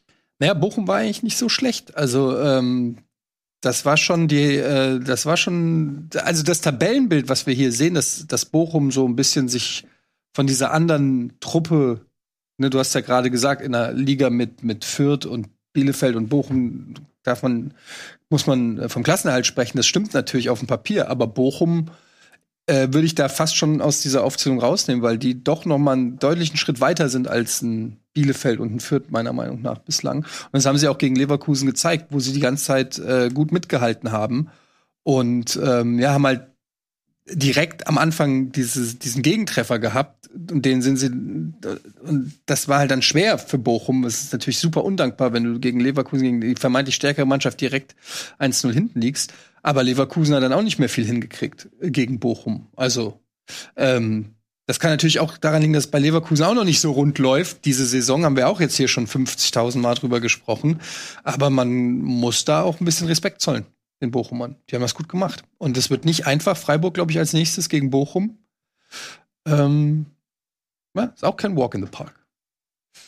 Ja, bei Leverkusen kommen so langsam die Verletzten dann auch zurück. Insbesondere Schick, der natürlich in bestechender Form war vor seiner Verletzung, wird er zurückerwartet. Der wird auch, glaube ich, die Balance da nochmal bei Leverkusen ähm, verändern. Und ähm, vielleicht ist das auch so ein, so ein dann der, der Moment, wo so ein bisschen die kleine Leverkusener Krise auch enden kann. Ja. Ja, ja. Ich habe keine Minute gesehen von dem Spiel, deswegen kann ich mich dazu mhm. nicht äußern. Aber es ist ja schon interessant, ja. dass sie mit Wirtz Adli anfangen im Sturm, weil sie einfach niemanden mehr haben, der mhm. vorne drin stehen kann. Alario auch verletzt. Ja. Ganz genau. Und, und im, Stil, im Stile einer, einer Mannschaft, die da oben steht, können sie auch schnell theoretisch, also A, früh führen ist natürlich tot fürs Spiel und dann können sie auch früh ein zweites machen, dann ist ein Deckel drauf. Mhm. Aber dieser Enthusiasmus, mit dem Bochum sich die ganze Zeit mit Mann und Maus dagegen wehrt, in dieser Liga halt das zu machen, was Fürth macht, äh, macht mir jede Woche immer so ein bisschen Freude zuzugucken. Und insofern, ähm, also ich finde es schade, dass sie da nicht zumindest noch einen Punkt mitgeholt hätten, weil den sie fürs Engagement wahrscheinlich verdient hätten. Und wenn man dann zum Beispiel die Situation sieht, Nils, nimm sie an, Bundesliga-Überleitung, dass selbst der Videobeweis einen Elfmeter nicht gibt, obwohl er eigentlich einer ist, ähm, ist dann traurig, wenn du halt unten im Keller stehst. Hm. Ja, ähm, so, so tief im Keller steht Bochum ja gar nicht. Ähm, also wenn man auch die Erwartungshaltung wieder mit einbezieht, sind sie auf Platz 13 mit 13 Punkten. Das ist natürlich jetzt noch nicht aus dem Gefahrenbereich raus, aber es ist im Soll für einen Aufsteiger. Und ja. sie haben bislang so schon ein paar Vereine hinter sich gelassen, die man eigentlich eher vor Bochum erwartet hätte. Vor allen Dingen glaube ich, also von daher glaube ich, wenn Bochum so weitermacht, so weiter punktet, vor allen Dingen auch, dann haben sie gute Chancen, auch am Ende der Saison die Klasse zu halten. Ähm, und wir müssen jetzt die Saison bereits beenden. Diese was auch immer. Die Show ist vorbei, wollte ich eigentlich sagen. Ähm, vielen lieben Dank fürs Zusehen. Wir machen natürlich noch eine schöne Sendung zur Bundesliga. Nico hat es ja gerade gesagt. Ja, also schaut euch das auf jeden Fall auch an. Vielen lieben Dank fürs Zusehen. Wir sehen uns nächste Woche. Nächste Woche. Zur selben Zeit. Beziehungsweise bei Bundesliga. Am selben Ort. Bei Bundesliga. Macht's gut bis dahin. Bo Tschüss und auf Wiedersehen. Bundesliga wird präsentiert von LG OLED Evo.